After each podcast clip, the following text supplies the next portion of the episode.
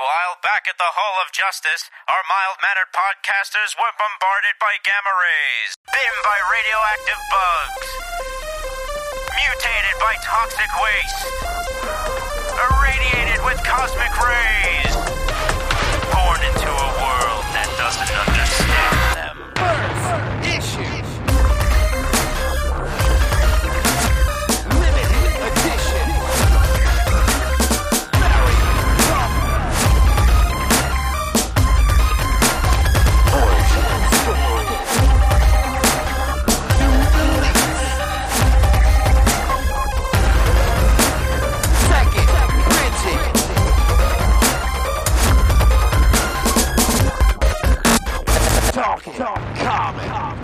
Hey, everybody, what's going on? Welcome back to the Talking Comics Podcast. It's Wednesday, February 1st, 2023, and you're listening to episode number 583.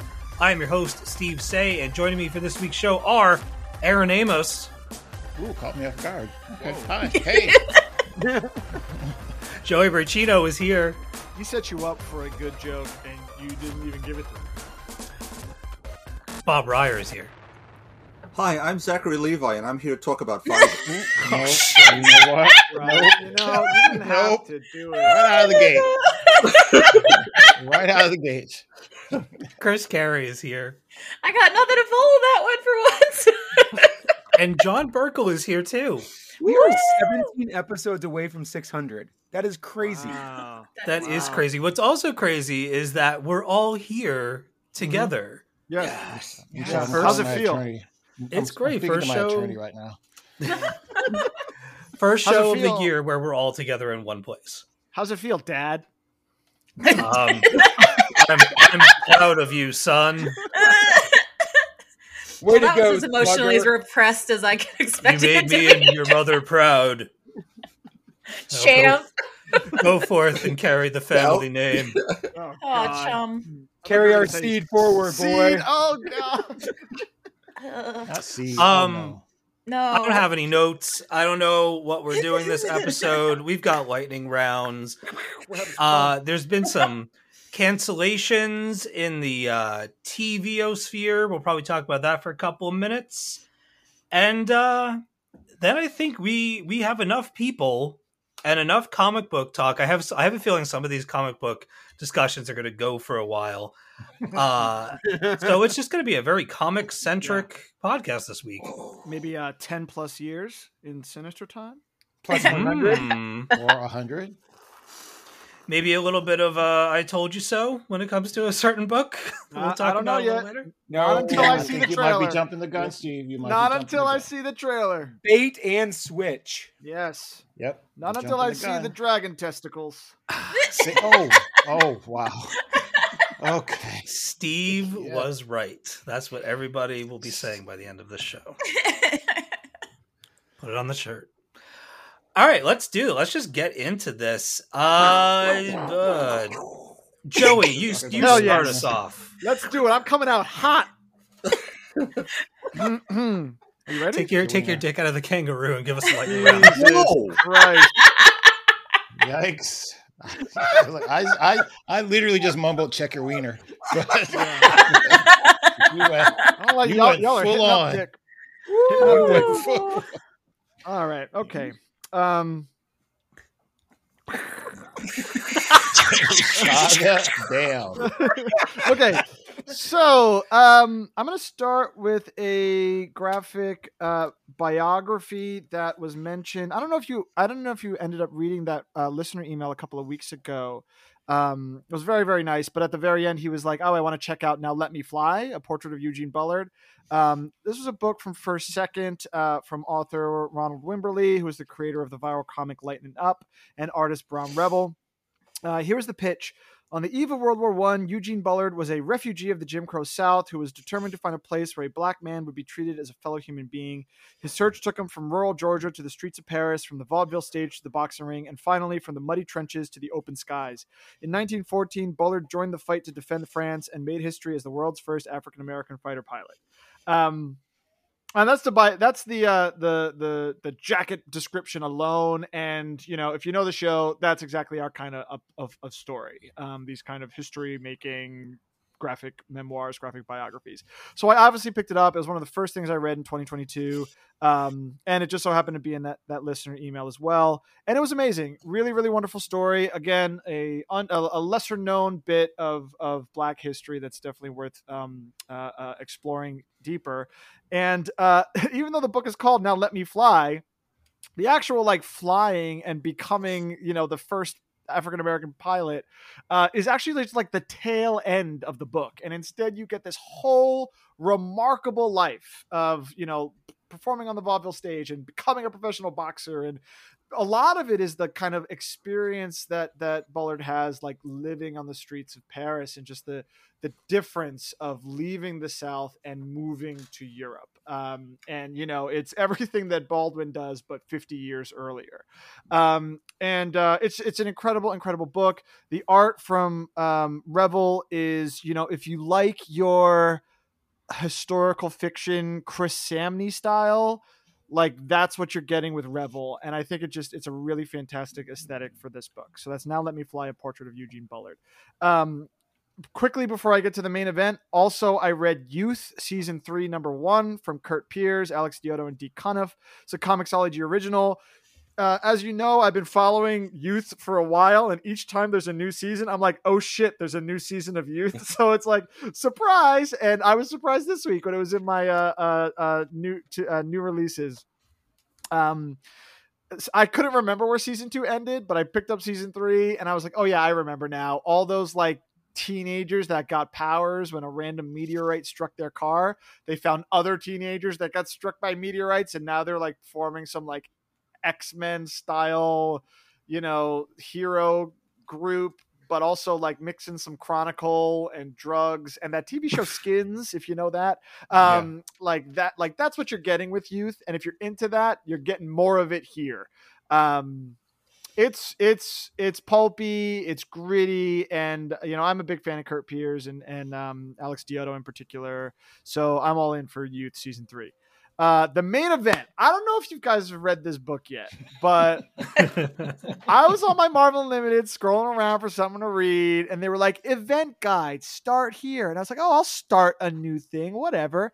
And there was this thing called AXE Judgment Day. oh. So I started. Here's what I read. I read AXE Eve of Judgment Day, AXE Judgment Day one through six, AXE Death to Mutants number one through three, Immortal X Men number five to seven.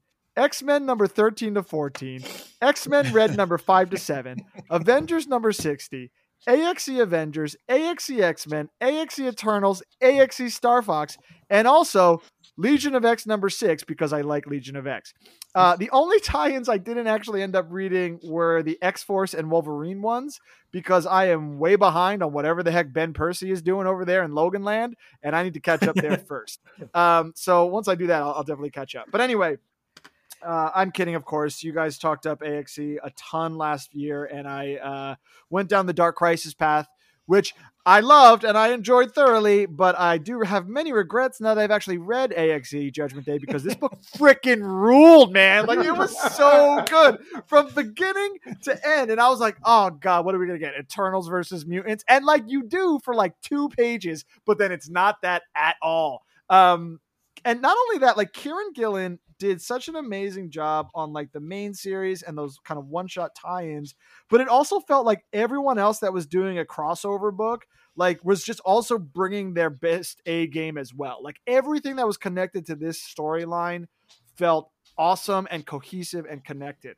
Um, the initial premise, like I said, of Druig's like war on the mutants, war on the deviants, was quickly like swept away, you know, after of course Uranus like lays massacre to Mars, but you know that happens. But you know, that's kind of swept away as as the Judgment Day narrative gets subsumed by like the progenitor and the celestial and the thumbs up, thumbs down of the whole earth.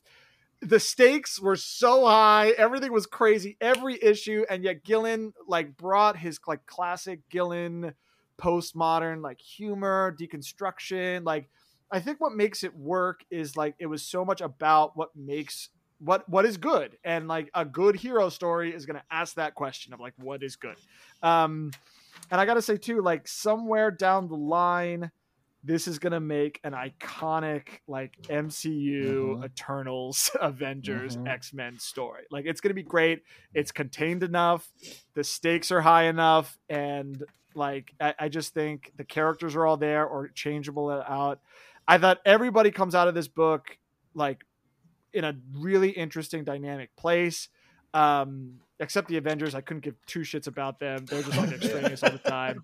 But like the x-men come out in a better place. The eternals are always interesting. That book has been great since gillen took over. And was i bummed up about the cap revival reveal at the end of five? Of course. Um and i but, I but i think actually the only reason why i was because ultimately i think that storyline lands.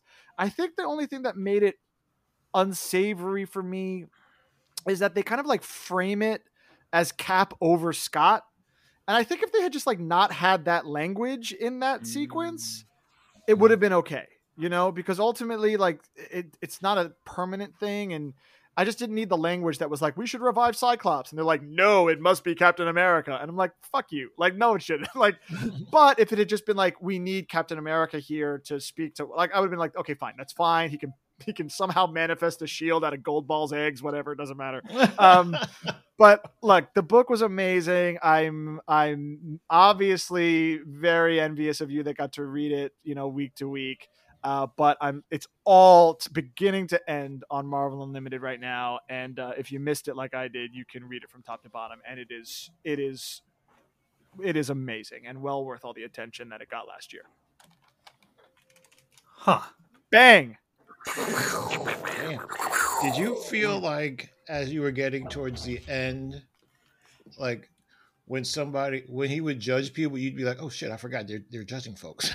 like Yeah. that, like Uh, you know, it's funny because because I wasn't reading it week to week, and I was reading it in these big chunks, and it's there's a reading order on Marvel Unlimited, so I didn't read it like those series like by series. I read it in mm-hmm. the reading order, so it was very mm. interesting the reading order because it was like read the pre read the prelude, and then read like one two three. And then go back to read like X Men Red, Immortal. So it was like bouncing back and forth and actually it it almost lumped all of the like the judgment stuff together so it actually hmm. felt very cohesive in terms of how the reading Yeah. order was laid out on marvel unlimited I would um, truly forget. I would be like, yeah. "Oh, God damn, Yeah. he's he is judging people. It is in Yeah. the name. I forgot." and yeah the random like avengers issue where like hawkeye's walking around new york and like and it, it was so random and mark russell ki- like I, I don't think got the memo on like the actual nature of the event but he wrote a great issue um uh and there's some great like greg land like uh copying in there you know like which if, if you really have a good eye for greg land art like you know when he's copying himself it's great. Like you, yeah, i'm at a very sophisticated greg land eye right now in my life. Um but yeah no I, I but that's like one of the things like there's so many elements of the story that i think are just like perfect for superhero comics. You know like you have these characters who have these long histories of like doing what they think is right and then you have this arbitrary god who's just like no you're not good enough or like no you're good enough. And and ultimately the payoff of that at the end of that series is so good. Like it is so rich. I just i i i almost threw up. I was like this is it. When at the end when he's like you didn't pass i failed i was like Whoa! oh my god that was so good. So yeah it was great. Anybody else want to jump in on Joey's books? I got nothing. I mean, it's like we weren't even here. No, It's like we weren't even talking. we knew you'd For get three here one day. well it's funny because like I don't know how this happened, but anytime y'all's talking about Judgment Day, I was somehow never on the show. So I never like actually got like the full range of coverage of Judgment Day, you know? Um, so I, I just, it, it did feel still fresh to me. A lot of the, a lot of the, um, moments in the book, especially because I read so much of it. Like I didn't just read the main series. I read so much of, and I caught up on X Men Red, and I caught up on Immortal, and I caught up on X Men because I had to because of the Sins of Sinister stuff. And I was like, screw it, let me just read all of Judgment Day in a week and a half, and it was it was fantastic. It it didn't feel like a book that got spoiled that much either. Like there mm-hmm. wasn't it it wasn't like everywhere in the, the news sites and stuff. The Captain America thing, I kind of was out there. That didn't bother me as much as it bothered the, Me? you three. Yeah, you. I mean, because it's it's kind of set up where Sinister is now and what's going on Yes. in Sins of Sinister. So I kind of see the through line there Well, and the even just, importance of that moment. Yes, of course. Well, not even just that, but it's also setting up now their new relationship with Yeah. Mm-hmm. humanity. Yeah. Yeah. Which know. is great. Like I said, the payoff of it in issue six is fantastic. But again, I didn't have to wait a month Yeah. after Yeah. a random shield pops out of a gold ball, Yeah. right? Like it reminded me of the end of uh it reminded me of the end of issue three of Siege. John, you probably remember Oh, yeah, this. yeah, yeah, when yeah, like yeah. when like like Norman Osborn is like invading Asgard and it's on the news, and then like it cuts to Captain America like with a cup of coffee in full uniform. Yeah. And he's like getting up from the couch and he's like ready to go. And, like it's like, and then I remember Bendis giving an interview and be like, "What was I gonna have him in his pajamas? Like, yeah. and a, and a bathrobe? Like, oh, I gotta get dressed? No, of course. Like, it makes sense, you know. It was just gonna be like a white muscular arm because you know, in comics, it could be anybody. But you know, it it it. I think it it it made sense in terms of what happened immediately after for me, and then the Phoenix Foundation stuff makes sense. And now now that we're into the Sins of Sinister. It makes sense even more because it de- definitely did lay some foundations for that. Should have been an arm with a "Love Bucky" tattoo on it, and then you would have known. Aw. that would've been- That would have been great. And it's funny because like I was thinking like, okay, how do you do this in the MCU with some of these characters gone? And I was like, you know, it'd be interesting to obviously to have Sam fill that role. You know that that kind of like spearheading role would be fantastic. But I was thinking Tony has a great speech at the end of issue six when he's like debating with the Celestial, and he's like, or he's talking to Jean or someone, and he's like, um, you know, if I did all these bad things and I'm able to be judged uh, good, if I'm able to still be called a hero, like that, I have to, that something has to be right with us. And I was like, that would be so great to hear out of Bucky's mouth finally, after like Mhm. years of him trying to find this like amends or whatever. Like there are there's characters that like are, are very easily p- slotted into these positions if they ever did want to do this story. And I think of all the kind of recent stories featuring the Eternals, like what Gillen has been doing is what Gaiman did to allow Chloe Zhao's Eternals Mhm. to happen. I think Gillen has now give them an, given them a path for a future with that franchise. Right. And you can bring back some of those characters that maybe didn't make it out of the first movie. And I would love to have a, a movie narrated by Earth. Oh, be that. Well, that's the other thing. Like the the narrate, like Gillen's narrative voice in Oh, the it's Earth and then the Celestial is amazing. Who knew Earth was snarky? I did. Yeah. oh, no. Anyway, You got me over here on Marvel Unlimited. I'm looking at their their plan. No. 70, 70 No, no, no. I'm not doing it. I'm not doing it. Steve, you were trying to get a house right now. I know, I know. I can't afford it right now. But Don't make But- me come inside, you know, from The- where I'm sitting chat- outside your Oh. house right now. The chat is going to light up like six months from now. I'm Like, this axe thing is pretty good. It's 70 bucks for the year. Oh, I know how much it is. I pay it every Oh, month. yeah, yeah. I If- paid that, yeah. I'll tell you this: if they if they cut down, it's what six months. Three that You have to wait three months. It's not bad. Ah, it's not bad. I tell you, DC, DC's ruined That's all. and again, I don't know. I. I don't know if I don't know if it was an X Force or Wolverine because again, I wasn't reading those. But the the the eleventh hour appearance of Orchis in the episode in episode in issue six that felt the that was the only thing that felt out of left field for me because I, I maybe I missed a tie-in Mhm. somewhere. I'm trying But, to refresh um, the whole- where, where did they pop in? they just pop in at the end when like there's no like there's like less than a billion humans left on earth and like it's like who's gonna help us now all the heroes are freaking dead and like Orchis rolls in like you know like nimrod's like ha pew pew pew um and there's like one panel of it and i'm like was did i miss this was this in a tie-in No. I No. Orchis Orchis for me is so annoying like i like i just like it's like that peacock guy in x-force it's like what the hell are we doing here with this? Like, it just seems to be this like storyline that's just being dragged out and out, and not in a cool way, like the vault.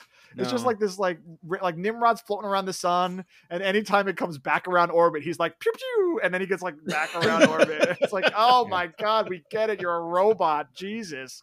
It Yeah, feels like I think Hickman had a plan for them, and then Yes. he, and then he bailed. Yeah. Yeah. Yes, I, I literally what I was about to say. I feel like it was an idea that was unfulfilled. Yeah. Mhm. I gotta say that, like, and again, we'll get to it when we get to Sins of Sinister, but like, it finally does feel, and maybe because it's like Gillen and Duggan have a, a, a clear kind of pathway now with the storyline they're telling with with Mister Sinister, but it does feel like the X Men have a clearer path now than they have in the last maybe year. It does feel like things are starting to connect again, um, which is cool. Yep. And again, I don't know what Ben Percy's doing over in his corner, but you know what? It's He's good. got like he's got like a hundred issues to his name uh, with Wolverine on the cover. So like, good for him. You know? It's the one Wolverine run that I've stuck with. I mean, I'm, I'm reading it on Unlimited, so I'm three months behind, but it's Yeah. been it's been engaging from the beginning. You didn't do uh Millar? Oh, the enemy of the state.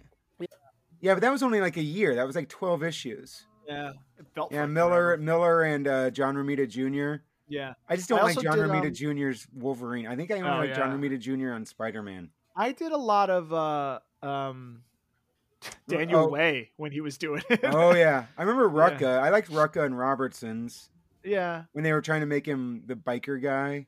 yeah. And then Wolverine's Loeb, hard. Loeb. Did you read Loeb with all the the, the animals? The John, I'm gonna tell you this right now because you and I are the only ones that understand this.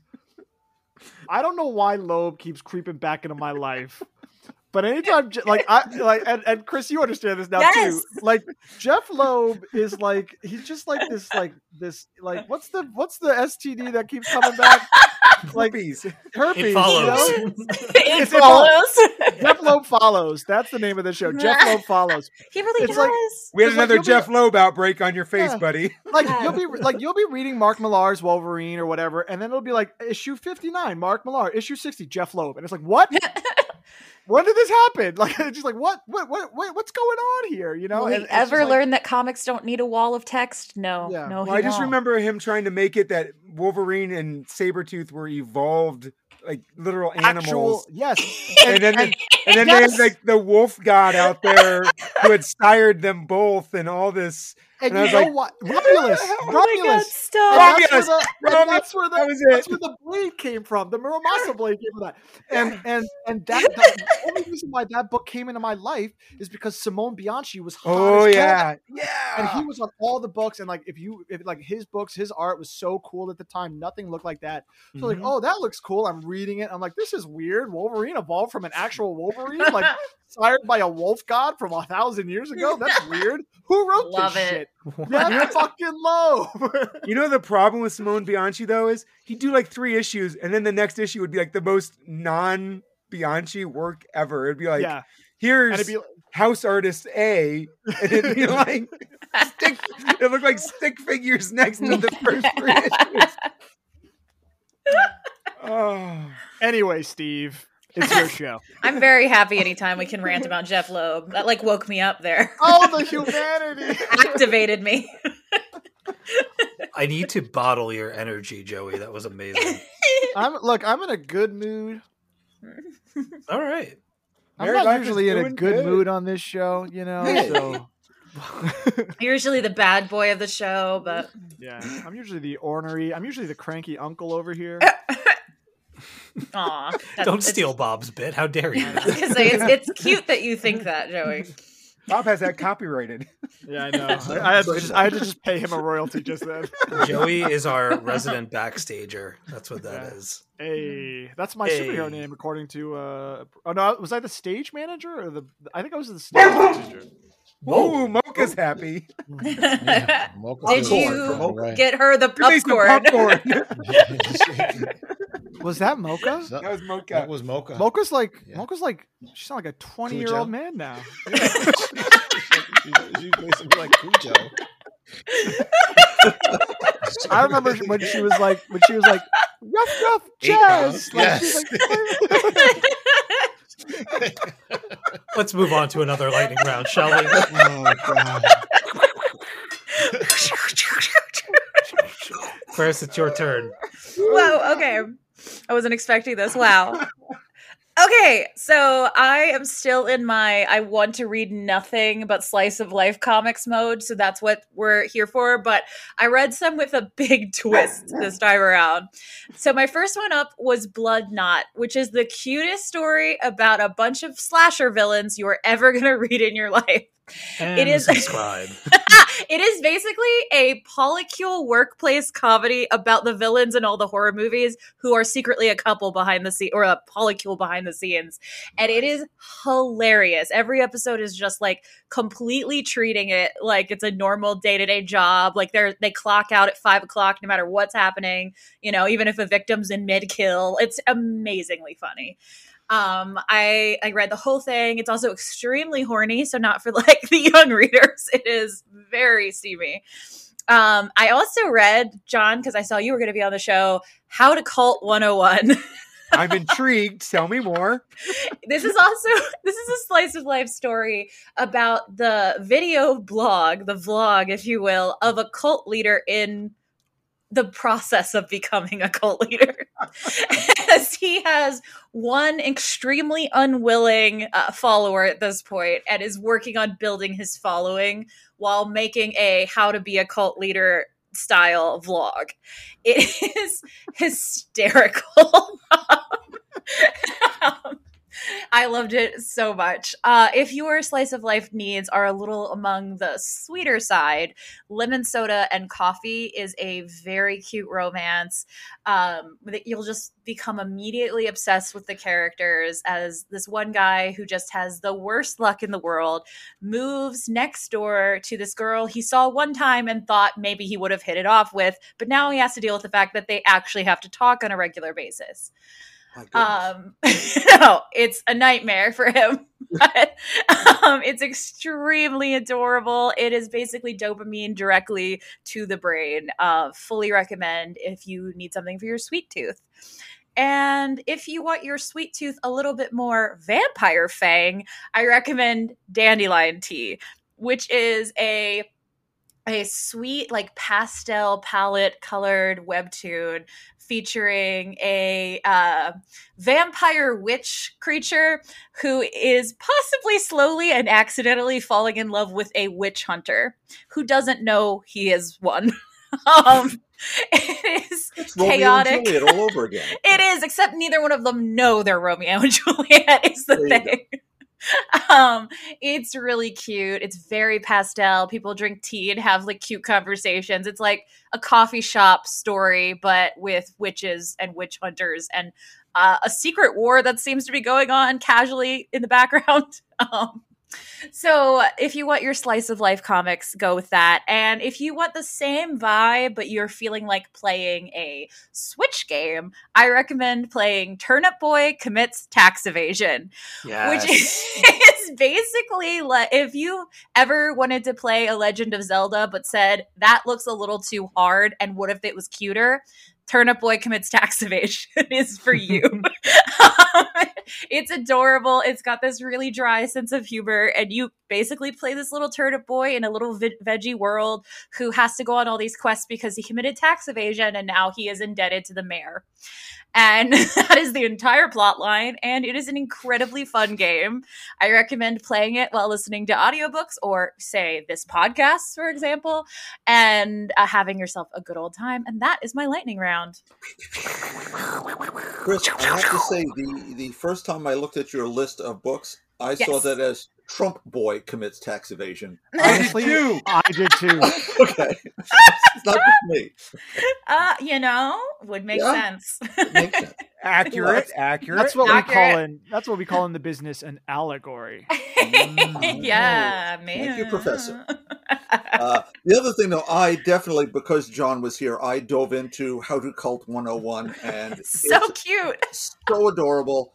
It is, as we talked about some of your other webtoons, it is so much the old fashioned four panel Yeah. comic strip. Yeah. Day by day, there's a, there's a setup, a punchline, there's great stuff. Our, our lead, Rez, yes. and their their only follower at this point with tongue cut out, Pontel, Yeah. that, that, that does impact things here and there. yeah. it's just a lot of fun as we have this how-to guide of well, you need to have offerings and but if you have a gathering, you, know, you need to consider your decor. Have fun activities like the Eldritch shot or Fireball potato.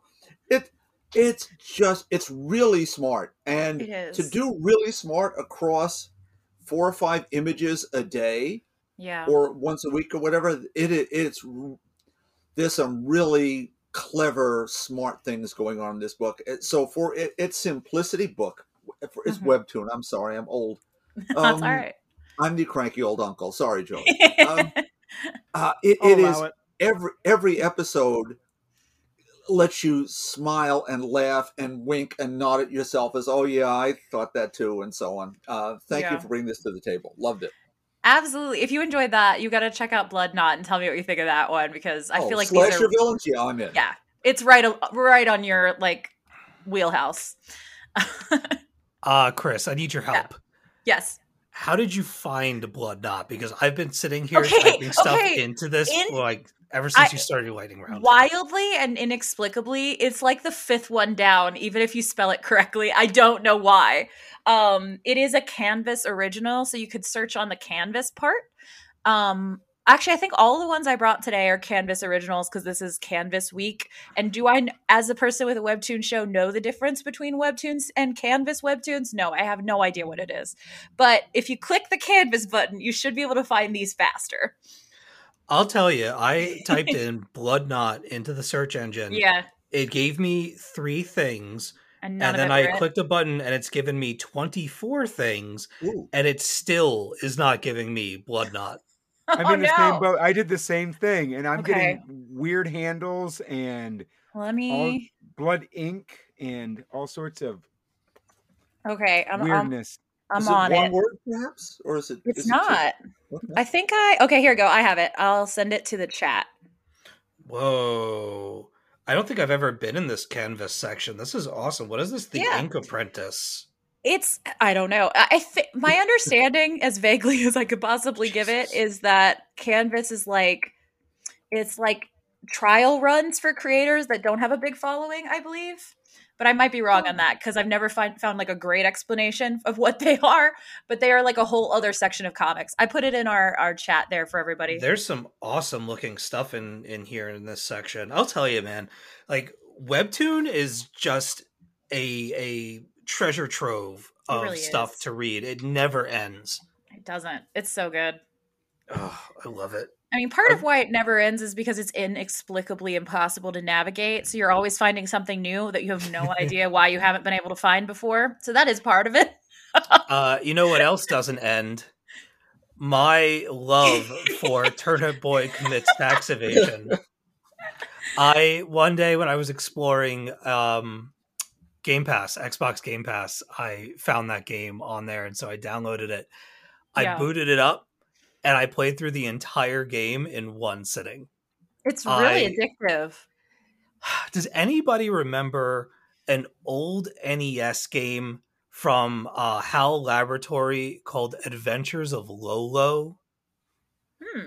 Anyone at all? It's, you're like this little blue, uh, like circle, and you have keys that you find, and you have to push things around to kind of solve like um, environmental puzzles to get to the next room. Anyway, Turnip Boy commits tax evasion reminds me of the Adventures of Lolo mixed with, like Chris said, um, the uh, Zelda, the Yeah. Zelda, the Legend of Zelda. My God, Yeah. Uh, and it's got really snarky humor to it. The, the combat is really fun, but also very simple. It's kind of hard to die in the game. Oh yeah. Uh, so it's really it's just hard. like this enjoyable, funny breeze from beginning to end. And like I said, like I sat down and I didn't get up until it was done. So you can beat it in a couple of hours, maybe like three hours, four tops. Uh, you can finish it. It's absolutely fantastic. If you have Game Pass, it is a no brainer. You should absolutely, absolutely check it out. so apparently it is Bud Clot. Your spell check has been killing me. I found some weird webtoon about these people living on the beach, and I'm like, this cannot be what Chris is talking about. No, It's this not book even. has to take a turn somewhere. It's not even. It's not even a typo. I just apparently my secret's out. I can't read. Two people on this podcast that can't read now. What the hell's No, going on? I'm sorry. It's my my true pictures, confession. My true confession. I never could read. you know what's sad is I just posted that link and I still didn't notice it was spelled wrong. Listen, listen. know- it's been a, I- it's it's been a long week. I know it's only Monday, but it's been a It's long been the week. longest week, everybody. I just want to go back and commit tax evasion some more. Okay, leave me alone.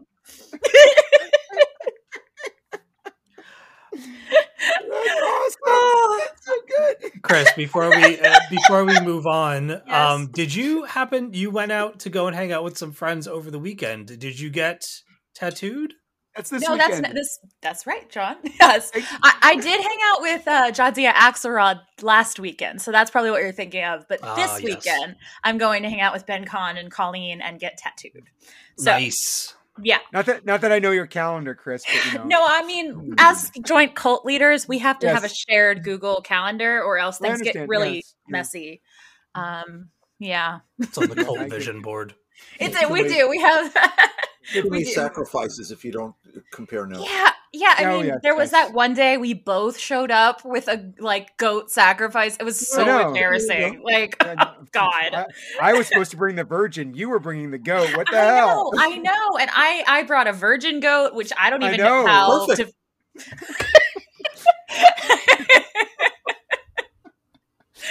All our bases are covered. All bases covered. Sorry, just writing down potential episode title. and that's the kind of humor you can find in How to mm. Cult 101. So you should definitely read that one too. I'll tie it back which in. We which did it. is its actual name. which is its actual name. I would just like to remind you all how far I've come from the days of not knowing the title of anything I read ever. So this is somewhat better. gay, gay wolf book. All Gay over wolf again. fuck. Gay It's wolf book all day long. all day long. They're Look, really I'm, I'm re- they're really good, right? I'm rereading them right now, and I love them so much. It brings me such joy. Mm. I'm more Before than we- before we halfway through. Your how to cult, by the way, there is a Venom appearance. Yes. Just saying. yes, there is. Oh, love it. My dude Venom.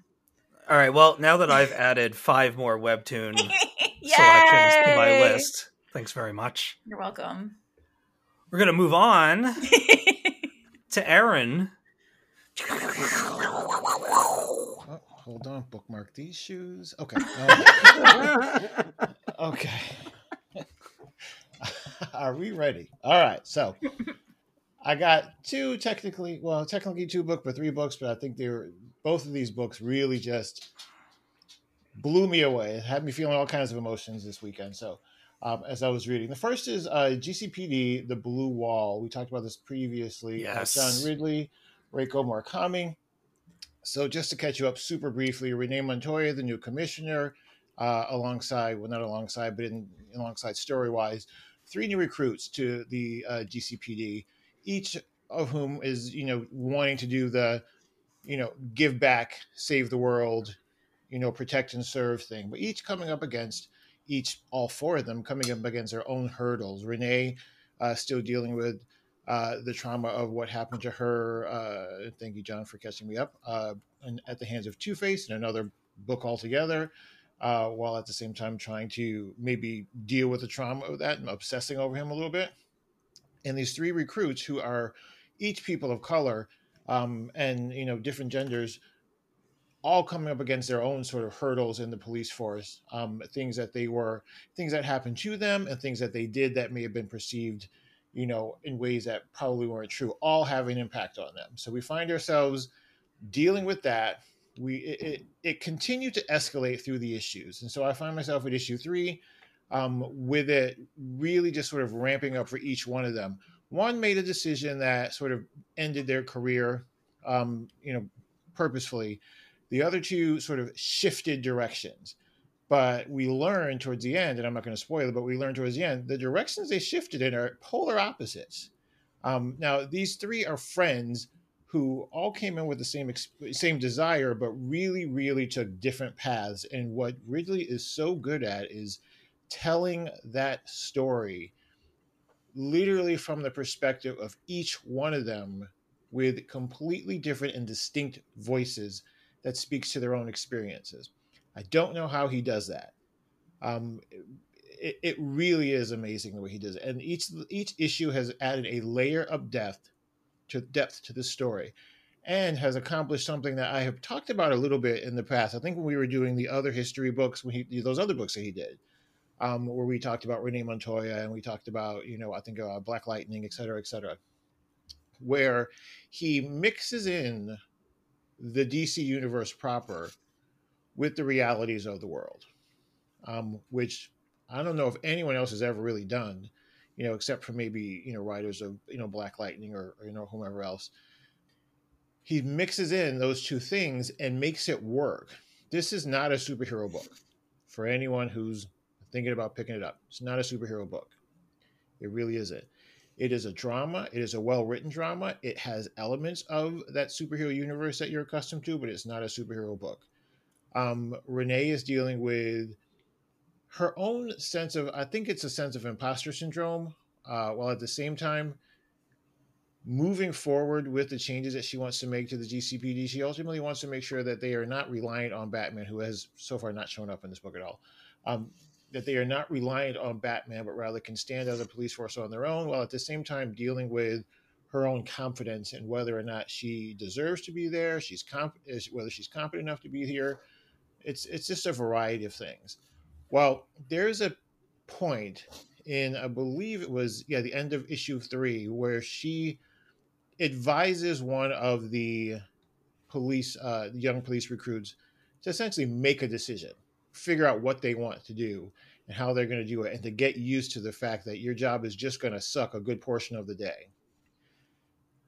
I don't think it had the the intent you know the, the result that she intended. Let me just say that much.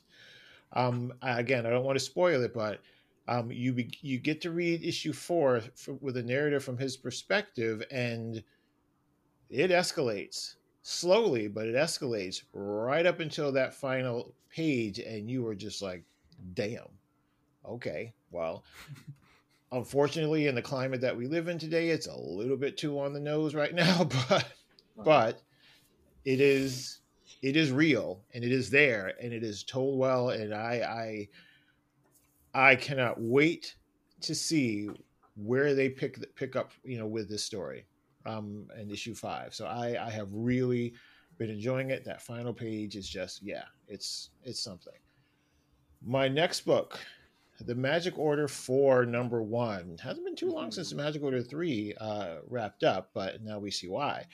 This book picks up literally where the last one left off. Um, volume three ended with a really story altering cliffhanger um, that really did shift the dynamic of the entire book. There were quite a few things that happened in Volume Three that actually did that in small ways, move the needle in small ways. One of one of which is a decision that Cordelia Moonstone had to make um, that was gut wrenching and and just it really just was a sucker punch. But it was one that the character knew she had to make.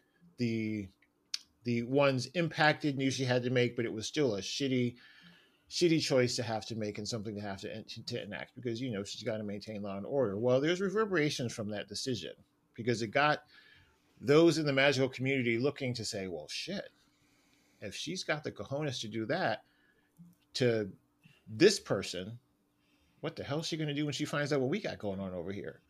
Um, and that coupled with a little bit of a that cliffhanger that I was telling talking about earlier really has everyone second guessing how they want their world to run, um, and it it's got people making choices. They're picking sides. Basically, Lord Voldemort has returned. This is essentially what, is what is happening, and now people are picking sides. Um, and is, this issue was basically I mean I don't even read game I watch Game of Thrones, but this issue was 22 pages of red wedding. It was just people were buying it. They were just it was it was stressful. I'm just gonna say it was a stressful read. Um, I did want to point out uh, because you may remember me talking in previous episodes about Volume Three's art not really doing it for me, but the story's still holding, you know, true to, to what Millar was doing. Uh, I should have said, I'm sorry, uh, Mark Millar, Dike Ruan. I'm gonna, I'm assuming that's how you pronounce it. that art in volume four, first issue, knocks it out of the park. It is stellar. Um, it is a perfect accompaniment to the story that's being told here. The dark tones and colors and use of shadow and perspective. It is grand and awe-inspiring. It is. I loved it. I actually went back and sort of after I read it, just sifted through the pages, um, almost watching it like a film, like like a silent film, and it was equally as sort of jaw-dropping. So I am very happy with the story being told here. Um, there's going to be some big shifts and changes and impacts to this story, and I, I'm certain at this point, just from issue one, not everyone's going to come out of it alive. Um, you know, we've been we've been treated with, I think, with the first three volumes, with there always being a, a card left up someone's sleeve um, that saves the day to a degree. There's been casualties along the way, uh, but there's usually a card if someone sleeves that saves the day. I don't know what that card can be in this story, so it's I, I feel like this is going to be a balls to the wall, everyone, all cards on the table. It's all coming out now. So I am on board. If you have not been on board, you need to get on board just to get up to where we are now because it is worth it. And that is my lightning round. Go. I had to double check to see which issues of GCPD, the Blue Wall, that you had read, realizing that we're only up to issue three. So when you kept talking about the last page, I'm looking and I'm reading and I'm reading. And I'm like, what's he talking about? What's he talking about? And then I realized that you're an issue ahead. And now I'm literally dying to know what you know. I it is. Yikes. go ahead. I could put it in the chat for you if you want. No, But, uh, no, no, no. I res- I respect what they're doing with this series too much to have it go down like that. I love love this book. I started reading this uh, the, when I was in Ottawa for Christmas and read the first two issues and absolutely loved it. Um, it gets so in the heads of the characters that you follow through this and it really does remind me of Gotham Central an awful lot but it's asking a lot of important questions and it's interesting to see how like fresh recruits into the GCPD can be corrupted or taken advantage of or have to take the fall for their superiors and just the way all of that spirals out and down it's um it's a gritty ass book and it's real good and it's got some of the best uh two-face and renee stuff that i've seen. That scene of him uh when he approaches her in the alleyway Mhm. and and has that kind of one-on-one almost a heart to heart with her uh and like the way that the art is displayed where all the all the most of the dialogue is coming out of the two-face side of his face. So it instills this level of doubt in you as you're reading these really sincere words. And like i'm re- i'm reading a book right now where batman goes to great lengths to believe in the villains that he's faced off with in the past and believe that they can change. And so i had detective in my head while i was rereading gcpd the blue wall and here i am feeling all sympathetic toward two-face and believing every word that he says. And this whole thing about like don't obsess over me. I'm not worth it and Mhm. like to put you at ease i'm not doing anything right now i will eventually Yeah. and eventually you and i will meet on different circumstances but for right now i'm just laying low and doing my thing and you're one of the few good people that i respect and have, have ever met in gotham don't lose Yeah. that because it's like it's the perfect mind fuck. I mean, if you look at it, because he's basically saying, "Listen, you're coming after me right now. You're uh, literally obsessing over me for this one particular crime, and I'm telling you, I, I didn't do it. Uh, I'm not telling you I'm not gonna do one." He goes, "More than likely." He's basically saying, "More than likely, I will." He goes, "Don't know when, don't know how, and but when it happens, you and I are going to end up on the opposite side of this. But I'm telling you, for your own sake." Just bide your time and wait. Don't don't obsess over me now. Just wait for it to happen, and when it happens, ha- it happens, and you'll deal with it then. But for now, move on with your life. That's essentially what he's telling. So of course, no one can do that because now that's all she can think about. yeah I'm like, It's a, a really- It's a really good story. The three characters that it centers around, and then Montoya included, uh, Mm-hmm. are all all of their stories are really great. All the threads that they're pulling on. I just of the three of the three issues that scene with Two Face. Are you reading Detective at all? I'm not anymore. Okay, because there's a lot of Two Face going on. Like there's stuff going Mhm. on with him right now that I wonder how much crossover there is, and if what's happening to him in that story is also happening to him here. But this Is feels very up- isolated. Is he doing community service, picking up trash on the side of the road? No, It's got Oh, that stick with the nail at the end of it. Yeah, yeah, yeah. No, he literally does in this book. really. Yeah, he literally does. is it uh, weird that I wouldn't mind an afternoon of doing that? Like sometimes I'm driving down the road and I'll see All right, trash on the sides of the roads, and I'll be like, you know, like just give me some Aw. headphones, don't run me over, and I'll pick up some trash for a little while. See, Come this is why they- Steve. Is he smoking the wacky tobacco? No, yeah, but no. This is this is why you play cozy games. All of that, and you don't have to go outside. It's perfect. Commit some crimes, bro. Yeah, or that, Yeah, or or the other end of the spectrum, I have and then, and I then I'll get to pick up the you to. garbage. Just Or- misdemeanors, though. I join got some our- warrants out. You want you want to take that up? join some cults. Uh, you know, ours, for instance, clean up our trash, and then when you get caught, clean up trash forcibly. You'll get all the trash you can want. Or you can just clean your basement and move on with it. I mean, well, that's not as fun. Look, all I've been doing for the past couple of weeks is cleaning and packing. My God, it's part of part of That's why true. my lightning round is so thin this week. It's been a lot, people. John. It's a lot. Aaron, Go. Magic Order. Holy crap. Um I loved Magic Order 1, Millar and uh Coipel. I thought that was I think was it you who said it's Harry Potter meets Sopranos? Yeah. Actually, Yeah. Coipel said that. Coipel yeah, told me that, that. uh, that- yeah, that's right. And then the second one with Immonen on art, I thought really extended the story. That third volume, I'm, I I checked out. That art checked out on. It was I just- rough. I love Millar, but I'm sorry, or I love some Millar. Some Millar I could do without. Um, anyway, he that there was so much in that volume, and so when you Mhm. posted last night, Aaron started posting pictures of, of volume four, taunting me. Um, and so I went and I, I I got all the of volume three, and I hammered through it last night and today, and that was a really dense read. Is a really good read, but there's people in that book that you feel like they're like child murdering bastards, and then you find out they were right. They were Um, right. Yes. yes. and and you're Fuck like, them oh my god, yeah.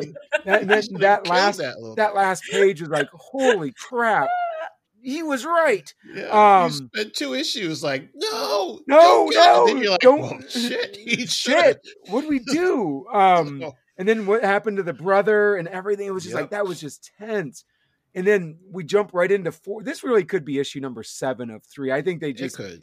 I think he's just doing volumes probably for when this becomes a Netflix show. That could be a season cliffhanger and boom. And the Rune's artwork fits so perfectly with those first two It's volumes. beautiful. From It's from the artwork to the colors, it's that deep, rich feel to it. The characters, I mean, you were absolutely right. I don't know the last time I was this tense reading a book. Like, what's going to happen next? I was clenched like the whole time, and then I'm still waiting for Uncle Edgar to figure out what the hell he is. Yes. And I'm like, there are so many, like, just so many balls in the air with this story. I really can't wait to see how it, because I can't imagine this going on maybe volume four or five. I can't imagine it going on further than that. There's got to be a conclusion It- coming. yeah. And it's, going to be a really huge picking up the payoff. stakes. Yeah. It's really picking up the stakes. I feel like Uncle Edgar is going to wreck some shop. Yeah, but is it going to be good or bad? See, it, it, it depends on where our little uh, cliffhanger. I'm just going to Yeah, call it and the then- little and then- cliffhanger. And then we we have the the peace offering from I mean Leonard Leonard Lindstone revealed so much in volume three. And then wow, that was a date that went bad. Um it was and I'm trying to be cryptic here because if people haven't read it yet, you you owe yourself. If you checked out on the artwork, go back. I, I was the same way and it, it it doesn't grow on you, but it becomes um The story palatable. accommodates Yeah, it. the The story- story, the story makes up for where the art, I think, Yeah. lets you down. because there's a lot. And and John asked me, he's like, "Can I just pick up four without three? And I'm like, "Nope, nope. not at all." And I don't think I don't I don't think me and Aaron mean to shit on the art because I think on another book that art would be Yeah. fine, Yeah, but it just didn't fit this book. yes, Yeah. story is very noir and Mhm. and and grand, and it's there's so many characters that somehow all in some way get their due because there's a lot of one of the things about this book is that there's rare there's very few scenes where there's just one character that's focused on. Yeah. Um, Yeah. most of the scenes where the magic order is is usually the magic order in its entirety or in some you know Yeah. configuration with them. So each character does get their page time. Um, and although you know who's at the head of the, the magic order, it's not she's she's not the the singular protagonist of the book. As a matter of fact, I think she was probably in She was only in a couple of scenes the- in yeah, this book. Yeah. Yeah. And in volume three, I don't think she was No, it was more uh, her dad and yeah, her and stepmom, stepmom, and yeah. San- Sonny and Regan Mhm. and all that. But and then three, I think really it was the colors. The yeah. colors were too vibrant in in volume Yeah. three, and they are so dark. That scene in the ocean, Oof. holy crap! If we still did panels of the year, that might win already. It was amazing. It really was Mhm. amazing. That's that's something I would put on my wall. Yeah, So. that would be something I would love to own the original too.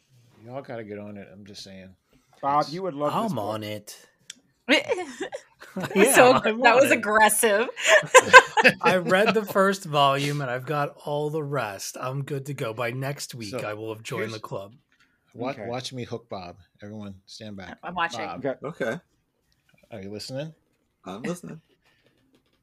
There is a very similar feel you get from this that you get from Bridget.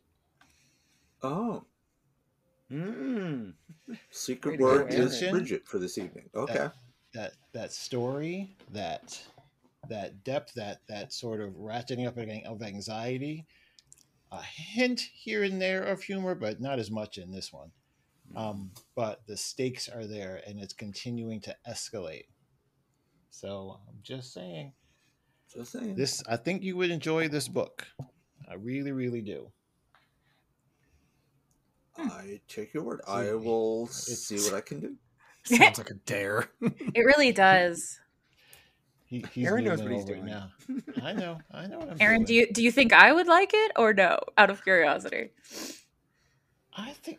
Let me think about that. Actually, I think you Um, would. Okay, John. think- Some of the I- I trust like you. Get into.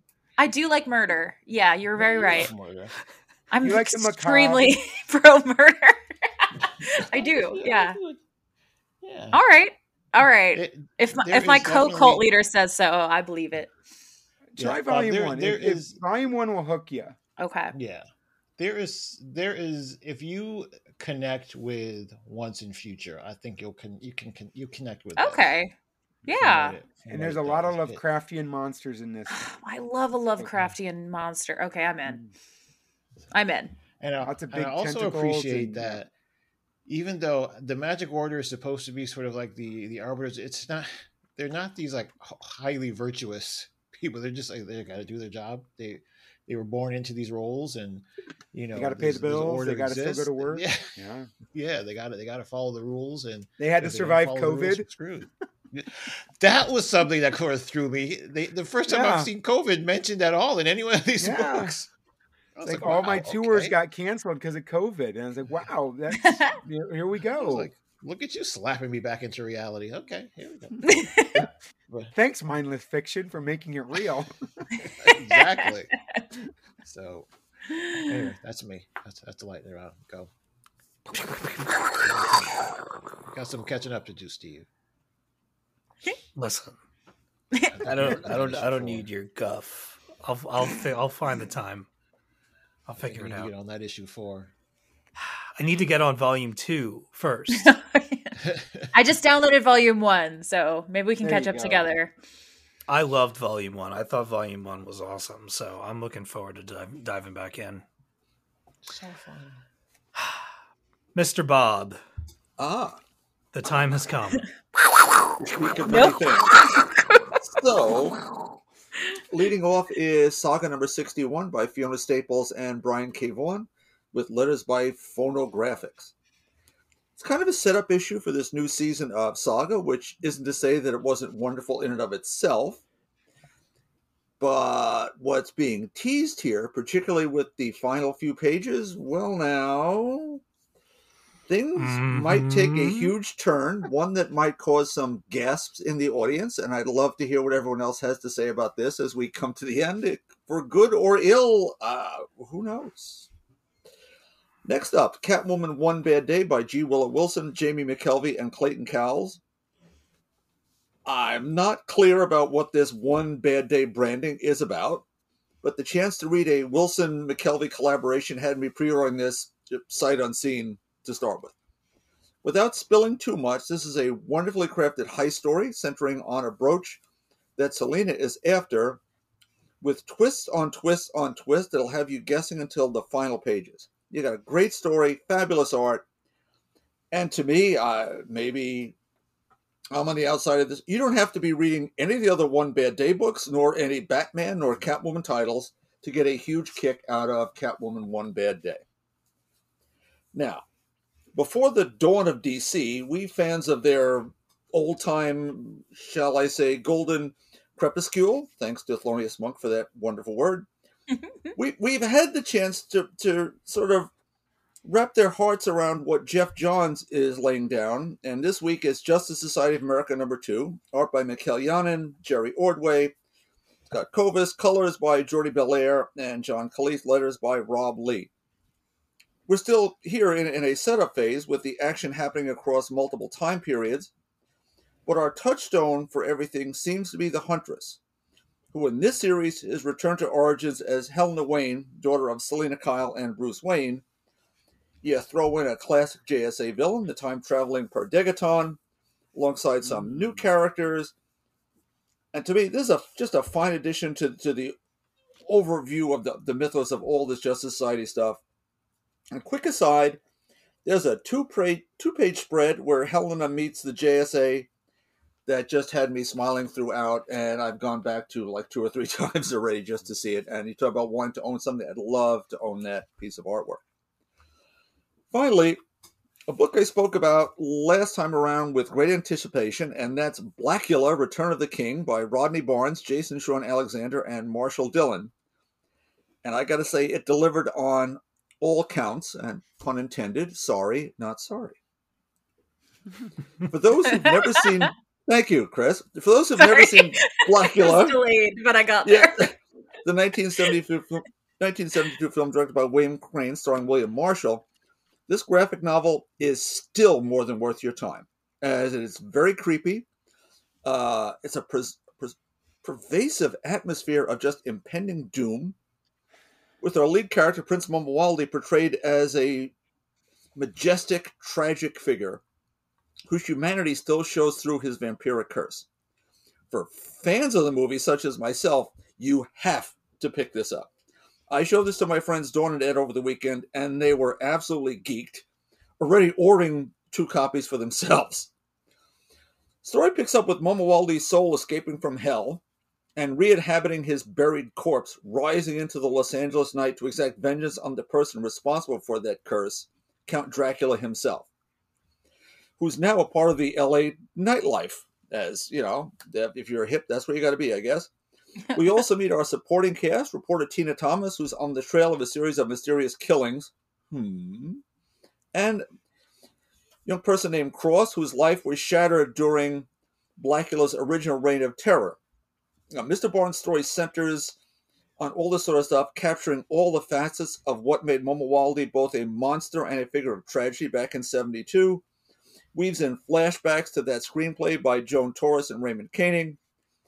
And I got to say, I, I'm shortchanging the art by Jason Shawn Alexander when I say it's incredible. It's moody, dynamic, beautifully realistic, but still otherworldly and fantastic.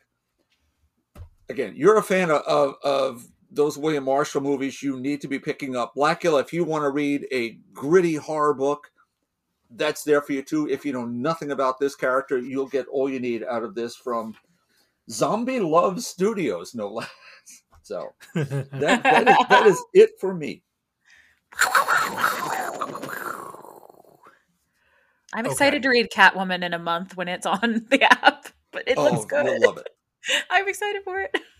It's so good. It it's and, and Bob's right. You don't need to read any of the one bad days to to read this. They're all independent stories, but this one Mhm. uh, is just Batman's in it sparingly, but those moments of those two together are, are really love. well done. But this is truly a, a great Selina story, touching on her past and just you kind of sometimes forget the roots she comes from and where she is today. It's it's a great story arc. I want more Do G. we- Willow Wilson. Well, everything, but Yes, hundred percent. Yeah, Just period.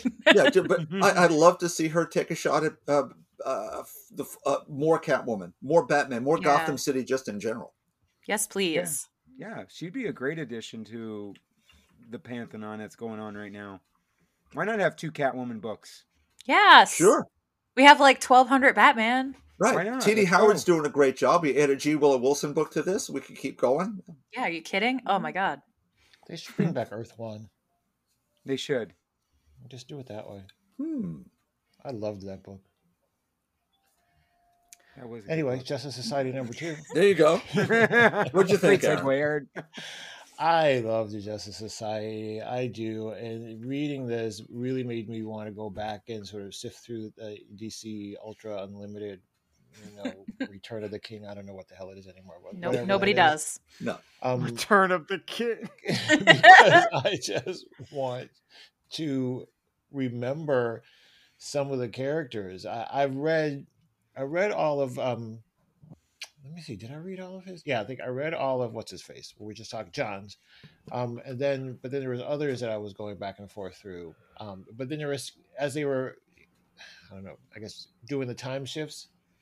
There were still some that was just like, wait a second, was this or when was this? What period was that? So it was really just sort of fun trying to sort of reconcile that and sort of go back um, and, and, and remember how much I enjoyed that Justice Society. 'Cause I remember when I started reading it, it was just sort of like, all right, well, I'll just read this one and see what it's about. And the next thing you know, I'm like three days in, and I'm like at issue like 42 Yeah. um, and you know just really really enjoying it so i just really love that sort of separate and i've said this before the justice society i know people like to believe that the justice society is just an earlier version of the justice league but it's something very there's just something very different about them and i just i love that that sort of vibe that the justice society provides and i i do i feel more settled now in the helena character now than than i did maybe in the first one Mhm. I I not that I didn't like it, but I didn't know where it was going. Um, Yeah, we, we get a little more of that here. Absolutely. yeah. I feel more settled now, and I like the character and the sacrifice that was made. Um, that was you know. Yeah, we can't say the two too much heads- about that. Yeah, that sacrifice before the two, you know, checking out the two stones there. Um, yeah, that that got me a little choked up. I, and again, maybe that's what it was. Maybe there's legitimate, you know, heart and soul that's in the Justice Society stories. That maybe I don't know if the Justice League is ever really Justice League is really just the fists. And They like look, whether it was into certainly the- Johns, uh, James Robinson for a bit, some other folks involved there, uh, Alex Ross, Mark Waid, here and there. It, it's a book about legacy and family, Yeah, and it it was always a welcoming atmosphere through mostly, as you see in this case, Jay Garrick yeah, as the heart and soul of the Justice Society.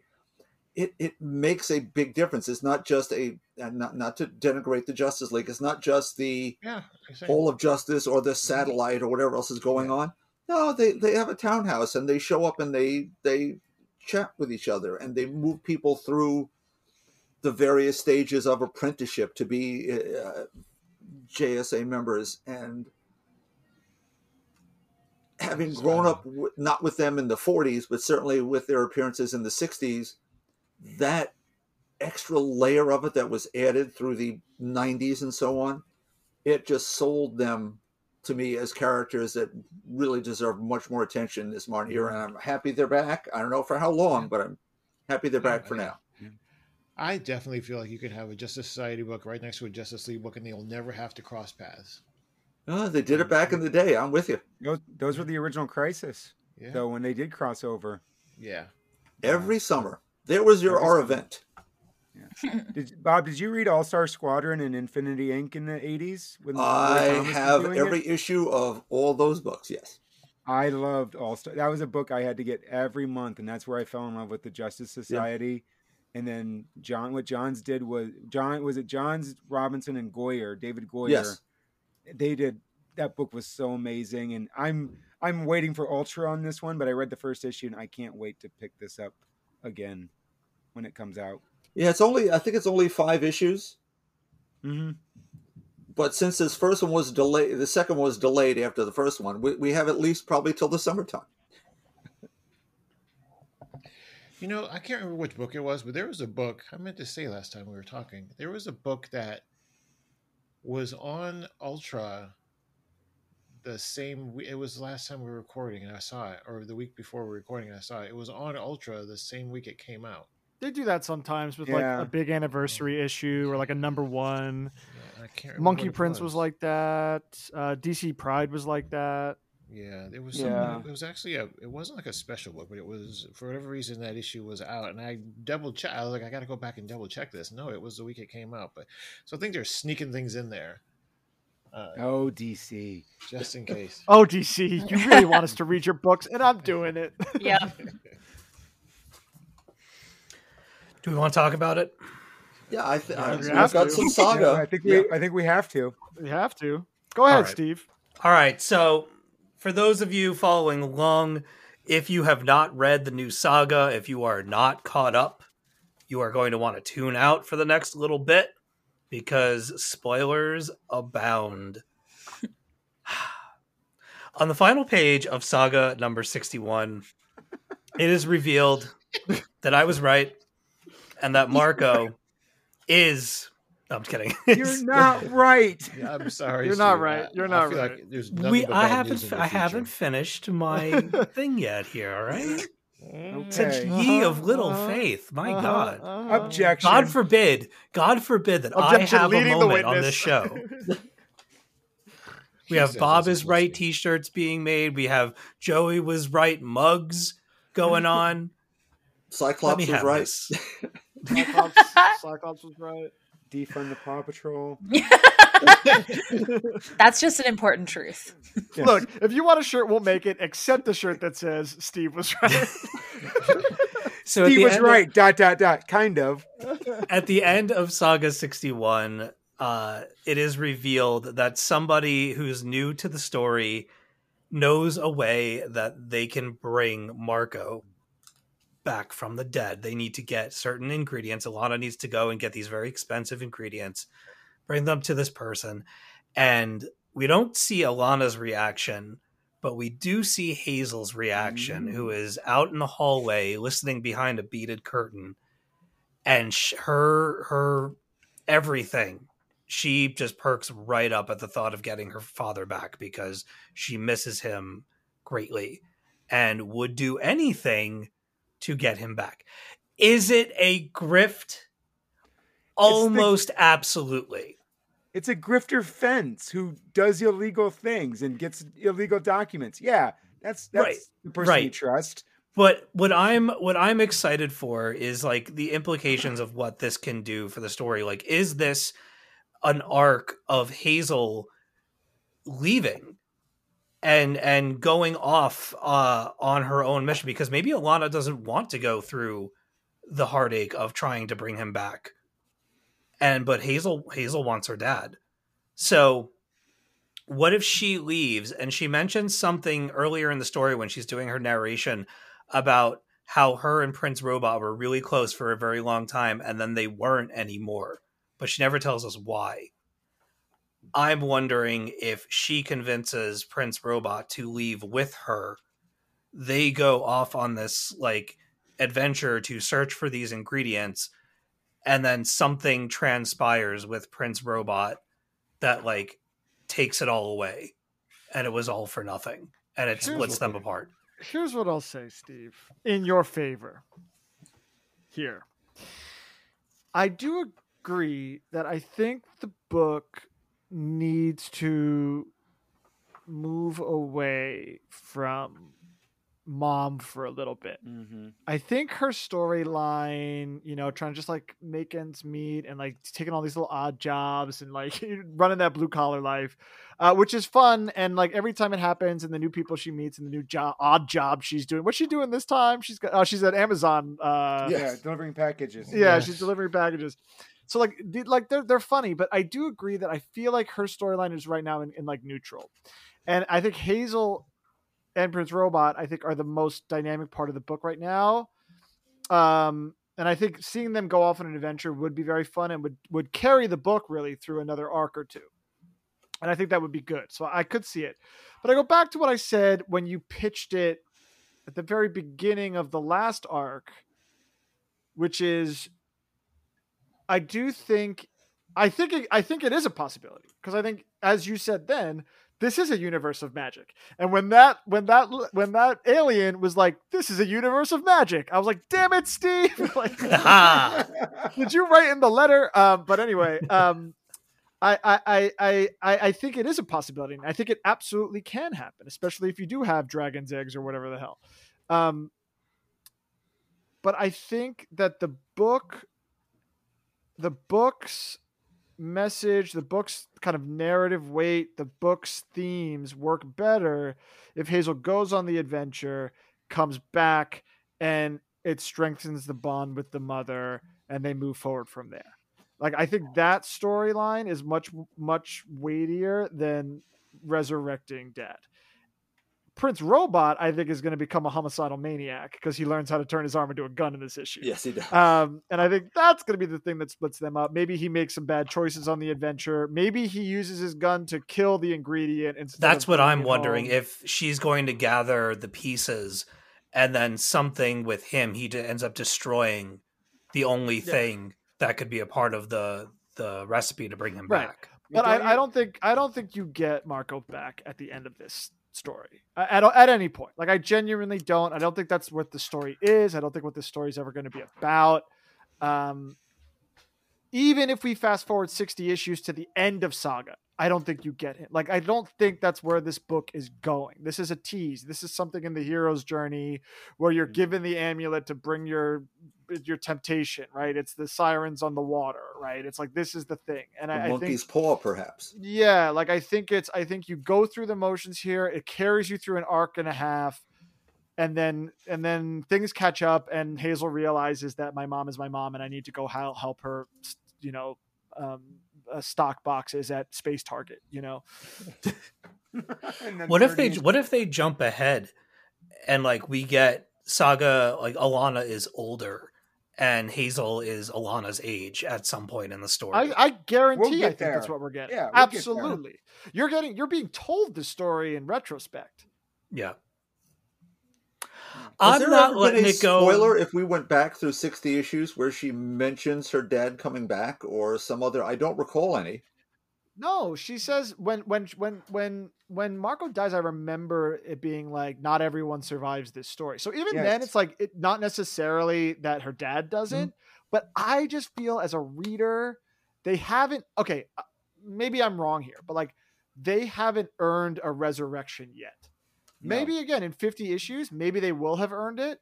But at this point, it is too soon for them to to to do that story, to, to, to for this storyline to lead to that. Oh yeah, no, I'm thinking like long term. I'm not I'm not saying it's going to happen even in the next 25 issues.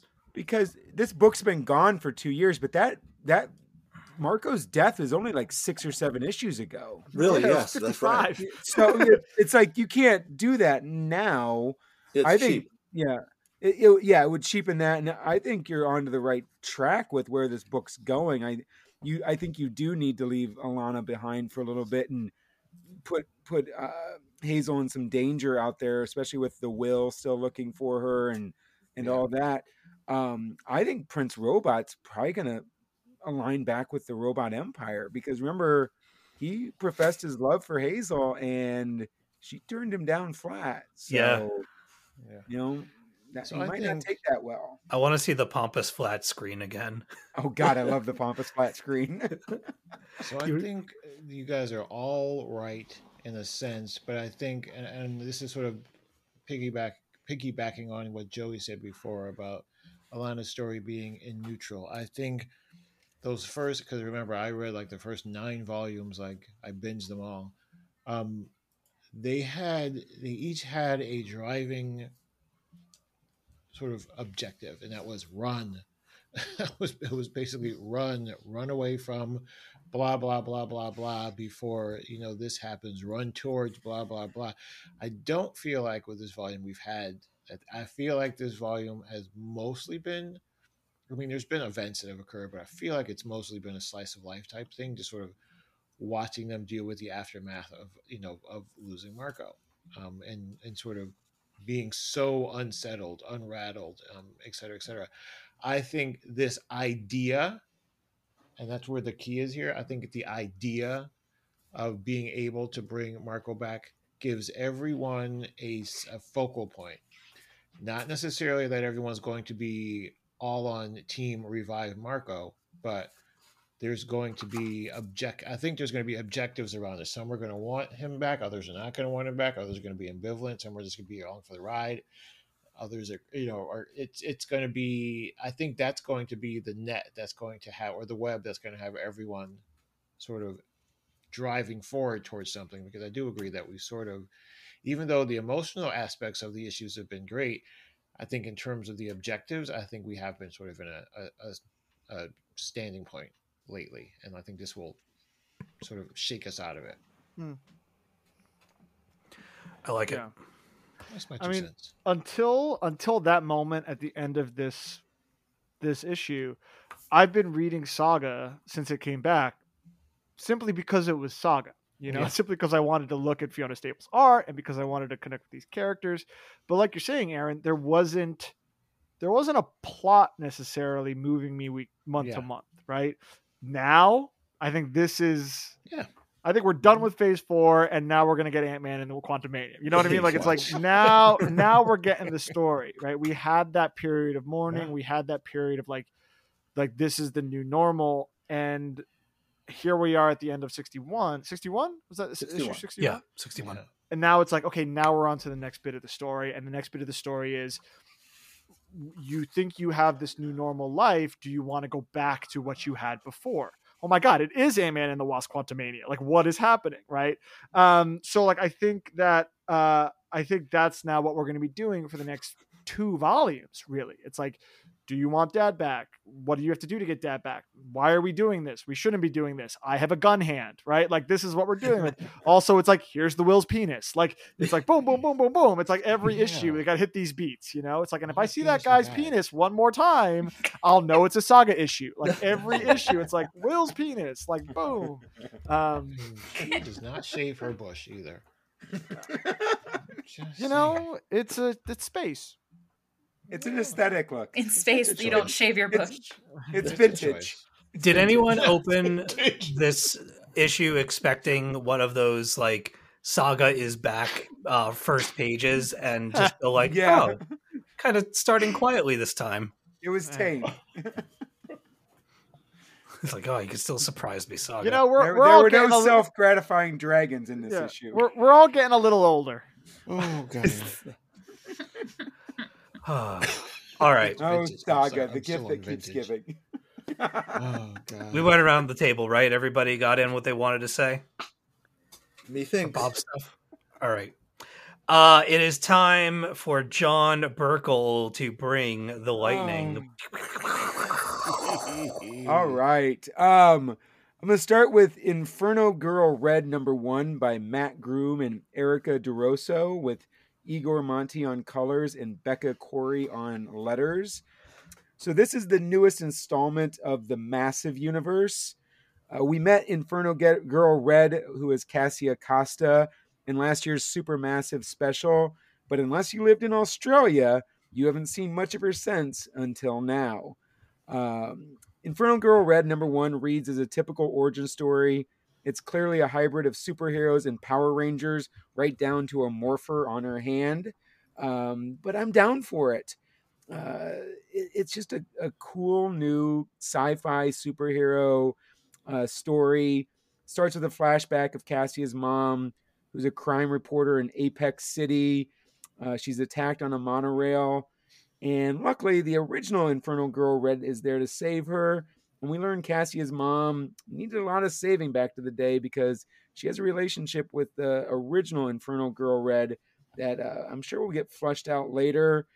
We pick up the story today. Cassia is returning to Apex City to attend this prestigious science academy. We find out her mom's been blackballed because all of the Infernal Girl Red stories she wrote back in the day have been uh, turned into fiction, and people think she was making up stories. I'm thinking we're going to settle into your classic sci fi superhero story. Then the entire city gets launched into outer space and is kidnapped. Um, Why not? why not? It's it's got quirky students, a billionaire tech genius. You got a lot of mystery going on, and Cassia comes into the possession of the Morpher. I can't. I don't know what else to call it. Um, and she becomes the new Inferno Girl Red, and she's going to be around to save the day as they try to figure out who took them, where they're going, and how do they get back home. And if you've read any of the massive like Radiant Black, Radiant Red, Radiant Pink, Rogue Sun, um, The Dead Lucky, this this book fits right in that vein. It's got it's got cool elements. It's its own book though. You don't have to have read anything else to get this. Um, this book was originally launched as a, an Australian Kickstarter, um, and now it's being released by Image in three parts. And it's it's just a fun, vibrant, bright story. Um, Matt Groom wrote a little bit of Mighty Morphin Power Rangers uh, a few years ago. Uh, D'Urso's art is very much in that boom aesthetic. Uh, I had a lot of fun with it, and I can't wait to read issues two and three. But now it's time. The big book. We've all been hinting at this book for so long. In the words of Sinister, it's time to gloat. Um, Sins of Sinister number one by Kieron Gillen and Lucas Werneck, who is the creative team of uh, the Immortal X Men. Sinister is triumphant. His schemes to corrupt the Quiet Council is successful with his 10th attempt with his Moira clones. Um, if you don't remember back in House of X, the whole reason why Mr. Sinister was brought into the fold is that he has an entire genetic database of mutants and they could all be revived. But Sinister's been planning. And I remember this story of a fertility doctor who used his own seed to impregnate a lot of women Jesus to the Christ. point John. that he had hundreds of children out there. What seems like Sinister put a little bit of oh, himself in every bit of DNA. Oh my and god. as the time's been going on and the reincarnations have gone forward, suddenly Sinister's plan and how he took over the Quiet Council becomes very, very clear. Standing oh, against him is Storm. Oh. Because Storm, I know, whoa. Storm removed herself from the resurrection protocols so she couldn't be corrupted. And Destiny Mystique, because Destiny has seen this coming since the early days of the Immortal X Men. It's one of the reasons why she wasn't supposed to be reincarnated because she knows how this all ends. They fake a catastrophic Orchis attack on humanity or on the mutants to make the Avengers fall into line with them. Uh, Captain America thinks it's a great idea to be resurrected with the X gene, so he is a mutant uh, to show solidarity. They begin resurrecting all human beings again with just a hint of sinister in them. Oh, and if God. you do not, Nope. do not skip like it. the the text box books pages in this book. It is Sinister's plan to a T, and I swear at one point in time it's part ten. Gloat! Exclamation point. Um, and it's all good. It's all fun and games, and everything's going really well until those damn Sinisters start talking democracy and think that they should have bigger say in what the Sinisters are doing. And so it's time for number 11 Moira so he can get it right. And then catastrophe hits. This is such a damn good book. It's told in the same vein as Powers of 10 or Powers of X, mm-hmm. whatever you want to call it, with the plus five, plus 10, plus 100. Also, I think in here, it's the, it could be the X reboot we don't want, but we may Yeah. get because Yeah. Fall of X is coming in the spring, and I think that time might be limited on Krakoa, and this is their way to do it. No way. Begin. no way. No, no, no, Here's what I'm gonna say. No, here's Discuss. what I'm gonna say. First of all, the minute I don't know why no one gets this, but the minute Irene and ravens start running, just run. Yeah. It, it doesn't matter why. It doesn't matter if you know why. But the minute you see them running, just Yeah. run. like Kurt, Kurt's, they Kurt's clearly like, know Kurt's something. like, where are you going, mother? And it's like, where do you think? Away from this shit. Like, Exactly. She can Just see run. the future after all. Yeah. Please. look, no, I disagree. I, I don't think the Krakoa thing is going away. Th- I, they really, they really established it in a way that, you know, when it was under Hickman and it had that like Hickman aura around it, it did feel like a ticking time bomb because it felt too like it was like the incursions. Like it's Oh, yeah. too big, it's too unwieldy. Like there has to be an end date to it. But the way they've kind of like flattened it a little bit and like kind of broadened it out to the rest of the universe, like I actually do think it works. And I think it works better than like here's a school out in, you know, the Hudson Valley that no one cares in Westchester that no one cares about. Like I like I- I do think Krakoa works, and I don't think the uh, Fall of Mutants or whatever. I think Sins of Sinister is a, a way to get like you know Gillen back doing Sinister, which is always a great thing. Going back to like his Uncanny run. Um, The cape. uh, yeah, this is this is the thing too. Like this iteration of Sinister, like this like kind of goofy, weird cape wearing guy with like greasy hair is a little bit different than like the pale pointy guy with the string cape from the 90s. Like oh yeah. that guy was just kind of like always like lurking in the shadows, just like, you know, like, hey, you know, but like this guy, there's a lot more fun to him. And I think it's it's a it's a way to get Gillen to do more sinister. What I'm getting from this and the sense of sinister thing is it's reading like another Age of X, Age of Apocalypse type deal. Like Mhm. here's the sins of sinister thing. Here's this like this like cliffhanger at the end of this issue. And what we're going to get for the next month or two really are these like sins of sinister specific comics right? Like we're getting like storm and the brotherhood. Like it's like these like little mini series replacing the regular publishing line in this kind of pocket universe that Moira 10.9 has created. Because remember, like the Moiras that he's made in the continuity are reset points to a specific point in time. I was going to ask to about the- this. Thank you, Joey, for just yeah, it's like and like he like he talked about that and I think Immortal 10 or whenever when he was doing the trying to take out the Quiet Council, which was like one of the best issues of comics I've ever read. Um uh it's like oh 10.6 killed self damn it. Like like like uh like the sinister stuff is so fun. And i just like and if he does try to hit that moira 11 reset or moira 10.11 reset like it's just going to bring him back to i think in this issue he's like oh if i hit it it's going to bring me back to judgment day or whatever and i don't want to have to do that again right? So again i think it's like what you'll get at the end of this sins of sinister thing is you'll get a jump back to him taking over the quiet council and replacing spoilers replacing xavier. Like that's when you'll get the reset back to.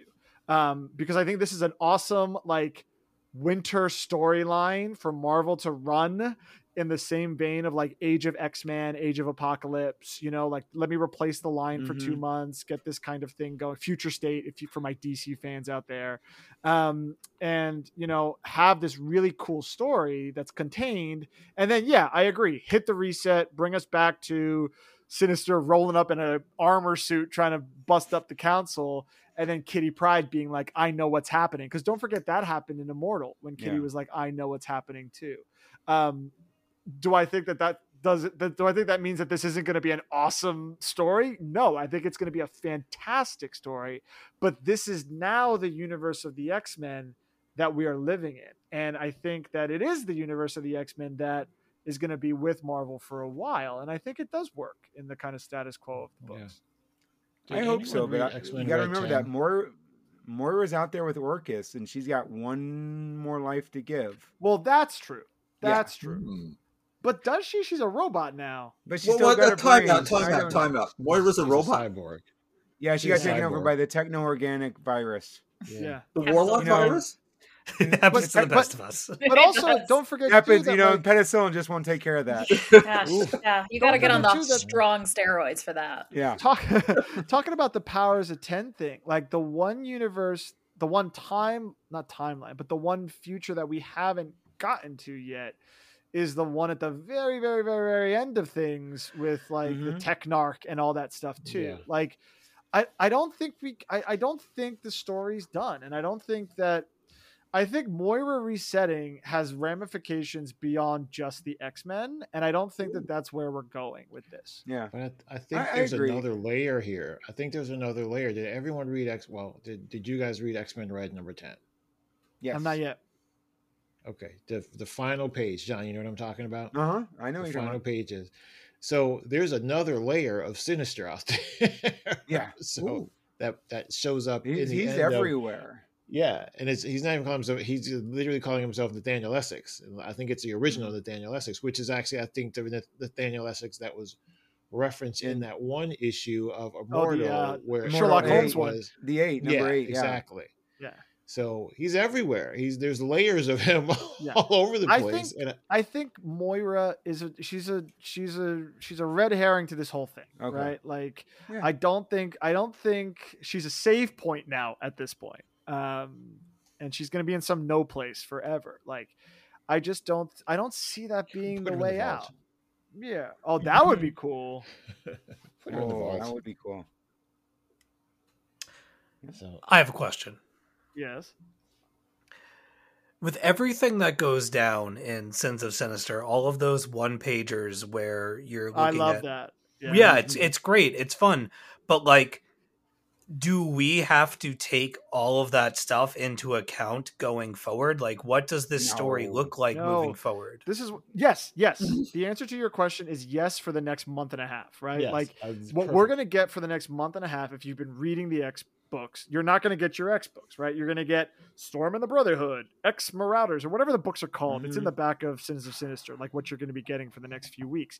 So like what you're going to be getting is in that universe that the Sins of Sinister universe that he has caused by doing what he has done that's what you're going to get. It's like Age of Apocalypse. Because Mhm. this happened this is what you're going to see play out over the course of the next couple of books. And what John and I were talking about was at the end of this, what happens? Does does this you this little pocket storyline that we're seeing get reset? Do we go back to the moment with the Quiet Council? Like, does Xavier figure it out, or does Kitty figure it out, or Storm seems to be the hero of this this story? Storm, hero, Destiny, you know, Mystique. Yeah. Storm, Destiny, Mystique reset things back to the moment when Sinister kind of like won in Immortal 10, right? Because that's the other thing you need to remember. Like, really, what the Sins of Sinister universe thing is is doing is it's an extension of what Kieron Gillen is doing in Immortal. Like, that's Mhm. really what's happening. It's Yeah. not like a continuation of Steve Orlando's Marauders. Like, that's not what we're seeing here. No. Um, it's what Kieron Gillen has been doing in Immortal for the last 10 issues is now playing out in this like Sins of Sins of Sinister like X crossover. right. And, some, you get. sidebar. and someone else out there has a Moira now, and they could reboot to Yep. whatever they want it to be. Mm. Right. But sidebar, the page that made me laugh out loud, out like full on out loud, was the page that said, "No more Wanda." Just Oh, yeah, Oh, no yeah. more Wanda. that Oh. just I I audibly laughed. I, I was like rolling down laugh. that, that avenue there. Yeah. Aaron. It's like yeah, just very much House of M too. Steve, but Steve, yeah, it's like this is the like we have to take everything that Sinister has done because the books that we're going to be reading in the Sins of Sinister with the Sins of Sinister label on it are going to be in that universe. Mm-hmm. just you know? as someone who was feeling a little overwhelmed by the book to begin with going through that gauntlet of pages with all of those different circumstances Oh, just yeah. Oh, piling Yeah, it was a on to an It was a lot. already crazy plot i was like do they expect me to Yeah. keep all of this stuff in a row No. as we Oh, mo- yeah. move forward in welcome, this welcome, No, no. welcome to X Men, bro. Oh, you. Steve wasn't around for Age of Apocalypse. Yeah. where No, there were like probably wasn't. twenty. You you remember miniseries. Sugar Man, Sugar Man? Oh, no man this was a this was a hard way to break somebody into the the level that they're going to here Like I sat, I I enjoyed the hell out of the book, but I have to admit that when I was done with it and I put it down, I was intimidated. Didn't you do Steve? Didn't you do Age of X Man with us? Like the extermin, like all No. that the, the the what was it? The like the hippie X Men thing and the. Do you Yeah, it was the age of Like- Age of X Men. Age of I X-Men. It do, was like- yeah. was like yeah, but I, I I don't remember it. Yeah, It was like the two universe. It was the universe that um Nate Gray. No, it was like three months, dude. It was three like months of it, yeah. months. Yeah. No, I think I read the first one and the last one, and Yeah, I and skipped you were like, everything nope. else. It's Yeah, what because, they like- used to bridge from Bendis to that Ed Brisson run that Yes. they did when they With- brought in Young Cable. Sorry, Joey. Um, and then that bridge to Jonathan Hickman because he wasn't ready to go when. yeah. Yeah, Yeah. Right, which And it was like- but the Bendis run was when he brought back the original X Men. yeah, Yeah, all new yeah, yeah. X Men. So the but the thing about that one, it's the same thing. Like this is something that happens in the X universe every few years, really, where it's like you'll mm-hmm. have this like reality warping or specific thread that launches into like a, a series of miniseries in that pocket universe. And I remember that one because that one was fun because it was like Age of X Man was like Nate Gray being like, oh man, you know what mutants like? It, we need to create a world where mutants just like have sex all the time. Like, like that was Yeah. the, like that was, was like the age of Aquarius with yes, mutants. yes, and it was just like every Wow. book was like you know like mutants have to have babies. Like that's what we're doing, and like actually it's it's a nice stepping stone to to um Age of uh to the House of X stuff because like that's really what we're doing over here now too. Like, but um like this happens in the X universe really only because you have this like corner of the universe where like they just jump realities all the time. This really goes back to Days of Future Past when they Yeah. did that, and then ever since then they've always done these little like alternate universes take over for a bit, and then Yeah. they come back to the regular show. Though of course Byrne did it in two issues, but you know, we Yeah. Yeah, well, you know, Yeah. it's capitalism, late stage capitalism. Oh gosh. Anyway, I'm definitely going to Good be reading. Storm and the Brotherhood of Mutants. So let's I'm go. exhausted. Good, good I am time. too. I'm gonna I'm read. I'm exa- I don't even want to do a lightning round. I'm so tired. Oh, you have to. I have just to. read Dead Boy Detectives while you were talking, so I could talk about it with you. Chris was like X Men. Yeah. it, it wasn't about the 90s cartoon. I tuned right out. Honestly, though, Rings of Na- Sinister na- is na- probably the is probably the most '90s cartoon that this book has been in a long time. that does sound great, but I would be very lost, I feel. There's definitely a lot of material I think you would need to familiarize yourself with before diving into something like this. yeah. Oh, come on, they Oh, have the one page recap, Steve. That's all you need. yeah, but the problem is like now that Gillen's taken over, like the one page recap is just as snarky as the rest of the Oh, book. okay. So like yeah, you I, can't, I you forgot like can't that. that, take You're it right. seriously. And not only is it like Gillen snarky, but now it's Gillen as sinister snarky, yeah, like- snarking on his own snark. Yeah. Sinister is his snarky muse. Yeah. So i- I if, if, if Kieron Gillen were going to cosplay as someone, it would be Mr. Sinister doing Snark. Yes. I think Kieron Gillen would cosplay as Mr. Sinister doing Kieron Gillen. Okay, With the exactly. biggest with the biggest cape. Yes. With the biggest possible cape. Cool. I don't know if you guys know this, but I interviewed Kieron Gillen one time. I he was heard there. God. Did you? That's fantastic to hear, Joey. Yeah. That was back during the uh, Once and Future days and Wicked and Divine days. Wicked and Divine days. Uh, Whoa. Whoa. I was God. actually not going to go there this time, Joey, but thank you for doing it. It's it's important. Um, That's a maybe I'll reread all of Wicked and Divine. No, no, don't do that. What we should do, you and I, is we should reread or Sex read. Criminals? Yes. After, No! listen, listen to me. After I move, after I Uh-huh. move, and we get settled, all right. and I and I I unearth all of our collection and stuff. let's Yep, I hear you. let's commit and let's do it. All right. I, I will do it. We'll shake on it right now. Yeah, So never. I am one hundred percent Yeah. down for that. I will do it. I've been I've had I have all of those hardcovers just I sitting look- there waiting to be This is read. I'm the ready. point where I remind you you've already promised to read all of Sandman with me and haven't started. Ooh. I read I read Believe he might I read five issues of Sandman while I was watching the show, and I was like, I've done enough. That's about I I loved it. gotten. I Joey. loved I'm it. I loved it. I but also I- started Sandman while you all were talking about X Men. I read two whole issues during that. How the how did you do that? Sand, because it was issue of a long Sandman- time, y'all. is- An issue of Sandman. Wow. I hate to break it to you. You were talking for ages. Oh, sorry, but but an, but an issue of Sandman takes me like forty five minutes. to. Yeah. Well, that's how long you. No, I'm kidding. Um, I, look, I will. I will 100% do sex criminals with you, but I wonder, I just want to pose this alternative. If the sex criminals promise is just as good as the vault promise that has been keeping us coming back to the X Men for the last three years. okay, how many way promises we- have Steve made people at this point? I need a chart. Is there somewhere, some way that we can just isolate the part where Joey says, "I will absolutely do sex criminals with you"? Just that phrase. I mean, earlier he did say he had a lot of warrants out, so well, I'll If time you Wait a put those in the other order, it becomes actionable. Yeah. Chris, Chris, Chris also said, I'm all for murder like 10 Yes. minutes ago. but it, and it wasn't out of context.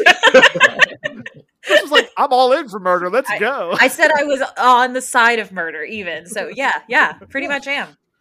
But should, and, and I was gonna say that's a whole thing from thought. Yes. we had a whole You know- conversation about Broadway and I are unequivocally on the side of murder. and John said hitting on Dick, and no one said anything last week. I'm muted. Maybe it's because uh, if you heard the other things we've said, it doesn't even register the bar anymore. Anyway, Steve, it's your show.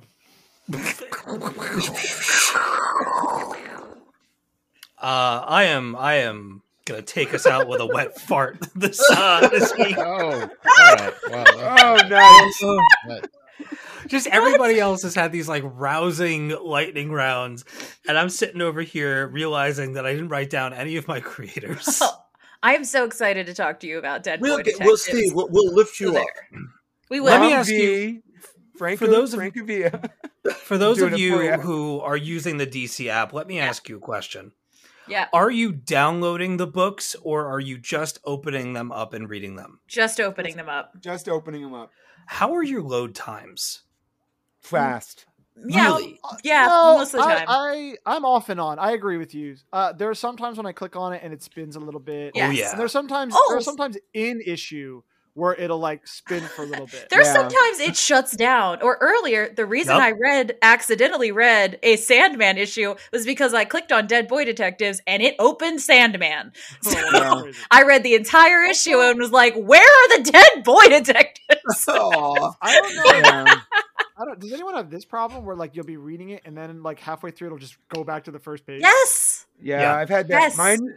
I've also. Has anybody else have like uh, you're in the middle of a comic and it just goes to a black page, Yes. and then you can go to the next page. Yes, and then you it's have go there. back. I gotta Yeah. say, I gotta Yeah. say, Marvel Unlimited has always had that problem and Yes. it's never been fixed. Yeah. At least DC Universe Ultimate Unlimited Return of the King like has it's trying. is making like, it'll it'll it'll load it eventually. But anyway, Yes. Steve, it's your show. I just I get to I, I get like partway through the book and I hit that that page with the spinny wheel Mhm. and I swear to God it feels like it's just taking forever that I pick It up my phone and I start playing Marvel Snap and before I know it it takes me a million years to read one comic. Anyway, I sat down the other night and I checked out the Sandman Universe Dead Boy Detectives. This is written by Pornsak Pichetshote with uh, art by Jeff Stokely and Miguel Muerto on colors. This is strange. Yeah, it is. It is very strange, and and I I like it a lot. I Mhm. have tried reading Dead Boy Detectives in the past at least twice, and I think maybe have gotten an issue or two in before just kind of getting distracted and going to read something else and not really returning to it. Not because I didn't enjoy what I read, but really just getting distracted by something shiny elsewhere and not uh not meeting it at the end. But anyway, um Dead Boy Detectives, the new one that has come out, is really, really cool. You have the Dead Boy Detectives. I don't remember their names. And I just read it, and uh, Charles and the other one. Hold on. so they're investigating a uh, a murder but I don't know if you could call it a murder when the girl that's walking around at night falls to her knees, starts crying bloody murder, and her own head rips off of her shoulders and starts floating in the air and then devours another child in the middle of the night. Mm. These are problems. These, These things is- happen. We need So- Judge Judy to sort this out. Fast forward a little bit and the dead boy detectives come to this neighborhood and they're investigating and they're you know asking around and they come across a group of other kids. Now the whole thing with the dead boy detectives is surprise hmm. they're dead. And so they don't exactly play by the rules that we play with in in reality. So they're kind of popping in and out of people's purview and asking questions and investigating and stuff like that. They find this group of kids. They come to find out that all of these kids are ghosts as well but they are different than the dead boy detectives. And there's this little bit in the middle that explains it. Um, he says um, this is kind of the uh, the stick from daredevil if you will uh, the uh, the keeper of the kids who is watching over them as they as they kind of come and go. He says we're the who you gonna call uh, for thai ghosts and them popping up all over in la it shouldn't be possible if someone thai dies here they should uh they should come back as a western ghost like you boys. So the fact that a thai ghost eviscerated some poor kid a couple of weeks back and i've got three thai ghosts chilling in my crib what is that? And it's really cool. It's a different it's a different um approach to ghosts and what happens to you after you die what do you become why do you remain things like that. And so the dead boy detectives agency is no longer the two of them in this story. They're now pretty much a whole group that are going to solve this uh he- floating head eat- eating other children murder thing going Yeah. on. But it's a lot. It's it's surprisingly dense for um what looks how would you describe the artwork for this chris It's like it it looks like that kind of colorful DC art that was happening for a while and then occasionally just runs straight into gore. It's very interesting because it really it could be Hellcat except then some girl lifts up her shirt and shows you her maggot filled intestines. Oh, And it's very jarring but like really arresting. it's got a little bit of like a scholastic or dc Yes, ink or like it does. dc zoom look to it It mm. does. yeah I really I- like I- the art a lot. Yeah, I like it. I, I dig it. I have to say, I think this is probably the most intrigued that I've been from a Dead Boy Detectives series that I've picked up so far. Mhm. So I'm going to keep going with it. Um, I'll check in again next month when uh, when it comes out on the app, and that'll be that. What else do I have The here? That Ah, detective, detective, detective. Where's my notes? detective Comics 1062 to 1067.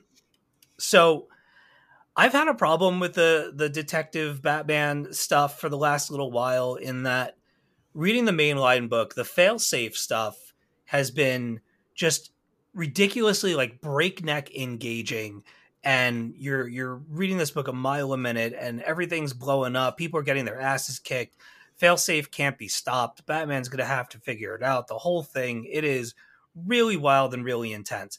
And then you have something going on over in detective that in my estimation really really takes its time to kind of settle in. And so this is the third time that i've gone back to read detective because i've found that no matter how many how much i paid attention the other two times couldn't remember a damn thing of what was happening in this book and i was like what is my problem?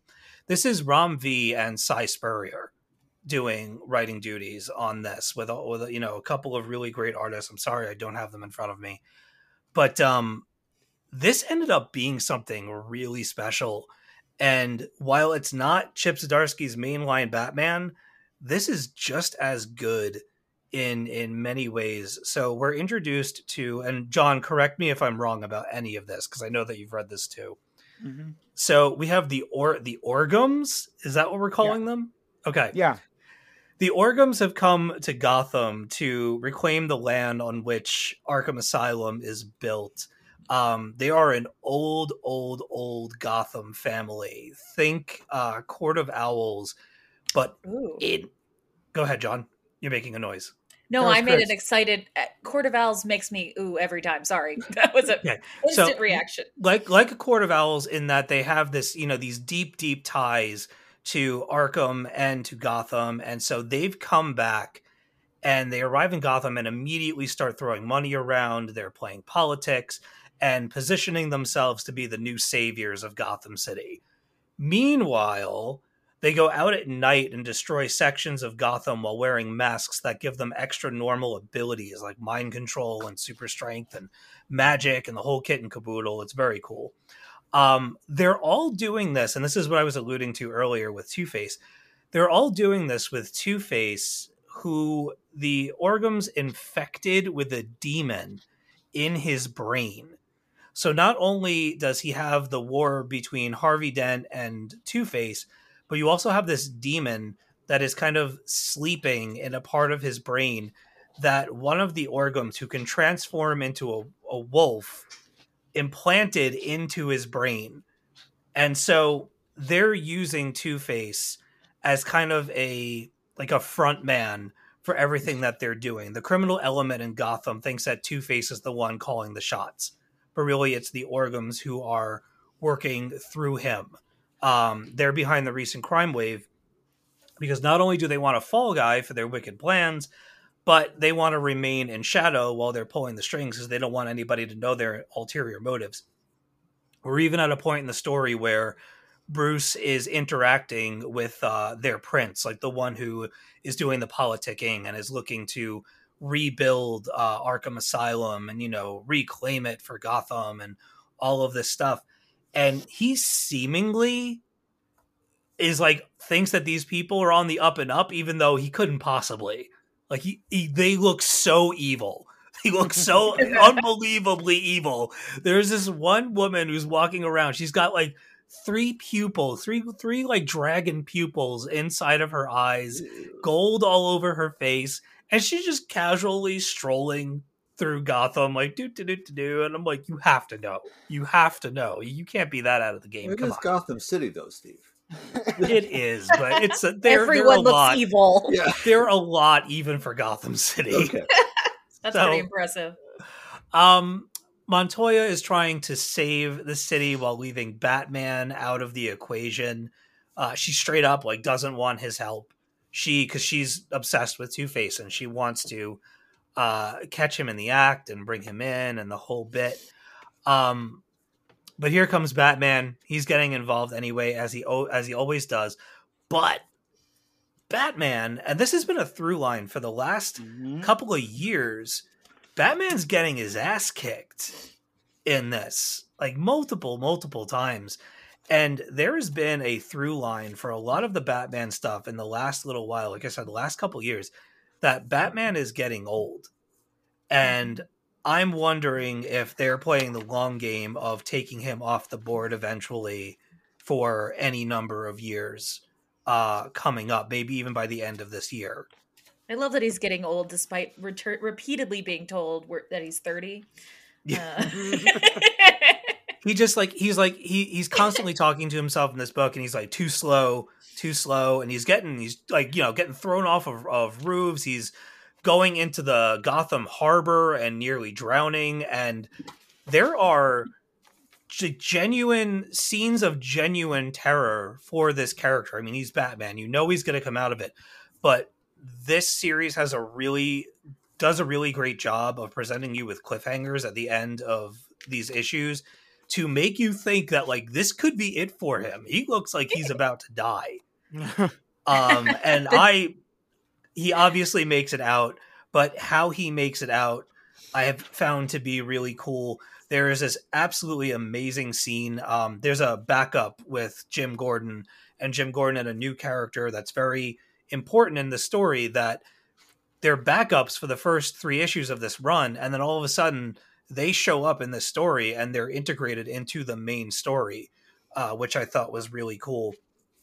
And there's this amazing scene of uh, you know Batman gets the crap kicked out of him, and Gordon is taking care of him afterwards. but in order to you know fix him up he's got to take off the cowl and he's got to do the whole thing so he goes into his apartment and he turns off all the lights and he makes everything absolutely pitch black. Does he light some And the- candles and put on some mood music? No, I'm sorry. like no like the, the person the person that's that's with him is new to this whole thing so he doesn't understand why he's doing this. And gordon starts talking about like things that batman has taught him uh, about identity and about people. And he says you know i think i know who he is but i don't want to know for sure so we're gonna we're gonna turn off all of the lights. I'm gonna shut my eyes and i you know i have training. I'm going to do this pretty much blind and you know he's to be okay but out of respect for him i don't want to know who he is. I don't want to shatter you know what we have. Nice. uh, and then he comes to and they have this really nice discussion about how jim has been away and that he's glad that he's back and he pulls the disappearing act on him again. And it's very like oh batman there you go again Oh, so it's, it is almost a turn up the lights by Teddy Pendergrass moment, Aaron. sure teddy p Uh, I think I said everything I wanted to say. I thought it was really cool that the stories merged together. Uh, Harvey Dent is absolutely at war with himself. Uh, Hayden Sherman from um, what the hell was that book that Sean Lewis did? Thumbs. Hell yeah. Yeah. Yeah. So the artist of Thumbs is doing the Two Face backups, and they're Oh. like ridiculously, ridiculously psychedelic with this uh, demon talking to Harvey and kind of bullying him and convincing Sorry. him of, of like I tried to mute. I couldn't do it fast. try, trying to convince him to like give in and you know let him take over and do this and that and the other thing and it's it's really great. There's some awesome moments with uh, mr freeze and uh, a great scene of kind of mutual respect for one another where batman and mr freeze kind of let bygones be bygones and have a discussion about you know if i'm not harming gotham can you please just get out of my lair and leave me alone? Like i'm i this is what i'm doing now. I'm not harmed i'm not harming anyone. I'm not doing anything. The batman series that are coming out right now at least the two of them between the two face stuff in gcpd the blue wall and the mr freeze stuff in detective comics these books are making me feel for these villains and they're making me believe that they've kind of turned over a new leaf or at least are are taking a villain vacation right now Um, vacation. I love that. I want that That's- webtoon, that's please. just gonna say it sounds like a webtoon. for you. Uh, it's really, really, really great stuff. Uh, Like I said, I kind of forgot what was happening in Detective the first two times I tried to read it. It was very uh, Phantom of the Opera with this whole like uh, Bar Barbatos uh, thing. Barbatos. This Barbatos, Yeah. yeah, this giant bat god or whatever that's looming in the background and kind of taunting Batman as he's as he's realizing that he's kind of broken down and stuff like that and it was cool but it was all very theatrical and I didn't really know how it was landing with me and so I just kind of put it out of my head and then I decided to just get caught up with it and it really really does catch steam. Uh, I'd say by around the fourth issue of this run and then just hits the ground running and keeps going from there. There are some really really solid moments uh, throughout those next couple of issues. Hmm. so if you've been sleeping on Detective uh, and you enjoy Batman, I would say to keep going because it really does shape up and it, it gets much better. Not that it was ever bad; it just gets better. uh, and last but not least, in case uh, anybody hasn't tried it yet or missed the announcement, there is a game called High um, Hi-Fi Rush that came out as a it was a surprise stealth drop as a part of the Microsoft presentation that happened last week. This is coming from Bethesda and um I forget what the other studio is, but oh my god, it's the most Steve game that's ever Steve gamed. it's about a it's it is it's about a guy who goes to a robotics factory because he's broken his arm and he wants to get like a robotic cast or something to help himself heal faster and they're if you volunteer for their program they will fix you up whatever you have going on with you and but you you don't know that you're actually going to become you know a part of the system for the company and they're going to do experiments on you and whatever so he's on the table and he's a music guy. He listens to music all the time. You're starting to see why this is my game. And he has to take off all of his effects to get into the machine. So he takes off his iPod and he puts it on the tray. The dude that's running the whole program is like talking about what they're doing and talking about how worthless all the test subjects are and whatever. And he picks up the iPod and he's a technology man and he's invented all these cool things. And he's like, look at this garbage. Look at this ancient crap. Who brought this in here? Get this out of my face. And he throws the iPad away. As it starts to fall from the top of the factory and bounce all off all of these different things, it hits a certain angle and lands on the chest of your character just as this machine is about to press down on him and install all of his robotics. And what it ends up doing is it installs the iPod into your chest and replaces your heart with the iPod. And so you are like now a living, breathing music machine. And the entire world that you're running around in in this game, it's an action rhythm based uh, fighter. You are going around, everything is in tune to the music. The White Stripes, Nine Inch Nails, a whole bunch of really cool bands that are all synced up to this iPod in your chest. And you have to go around the factory, solve the mystery, team up with all these kooky characters. The animation in this game is spectacular. It looks incredible. I haven't seen the idea that we're at this point in video games where we can do things like this where it looks seamless. It looks like Arcane or some kind of Netflix animated show. It's incredible. The whole game looks like that.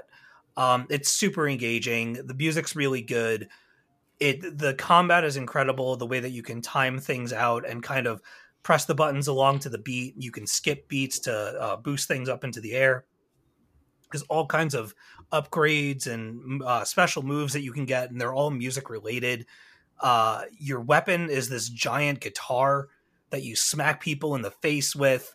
All the robots are super snarky and have this kind of like miserable uh, corporate humor to them that's really, really well written. The dialogue is fantastic. The main character is a little obnoxious at times, but the support cast is so incredibly good that it makes up for it a lot. Uh, you can play it for free on Game Pass. It just came out. It's called Hi-Fi Rush. I highly, highly recommend it. I bought Dead Space the remake also, and have not touched it yet because I want to finish this game before I dive into that one because it's so damn good. That sounds So- fun. It's fantastic.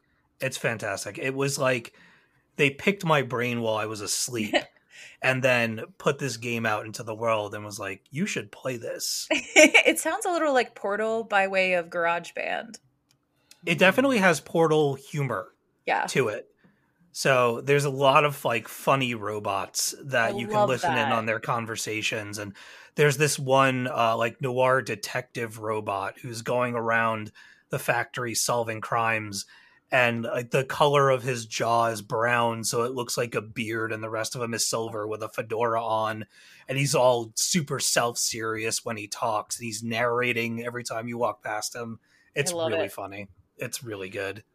Uh, the bosses are huge.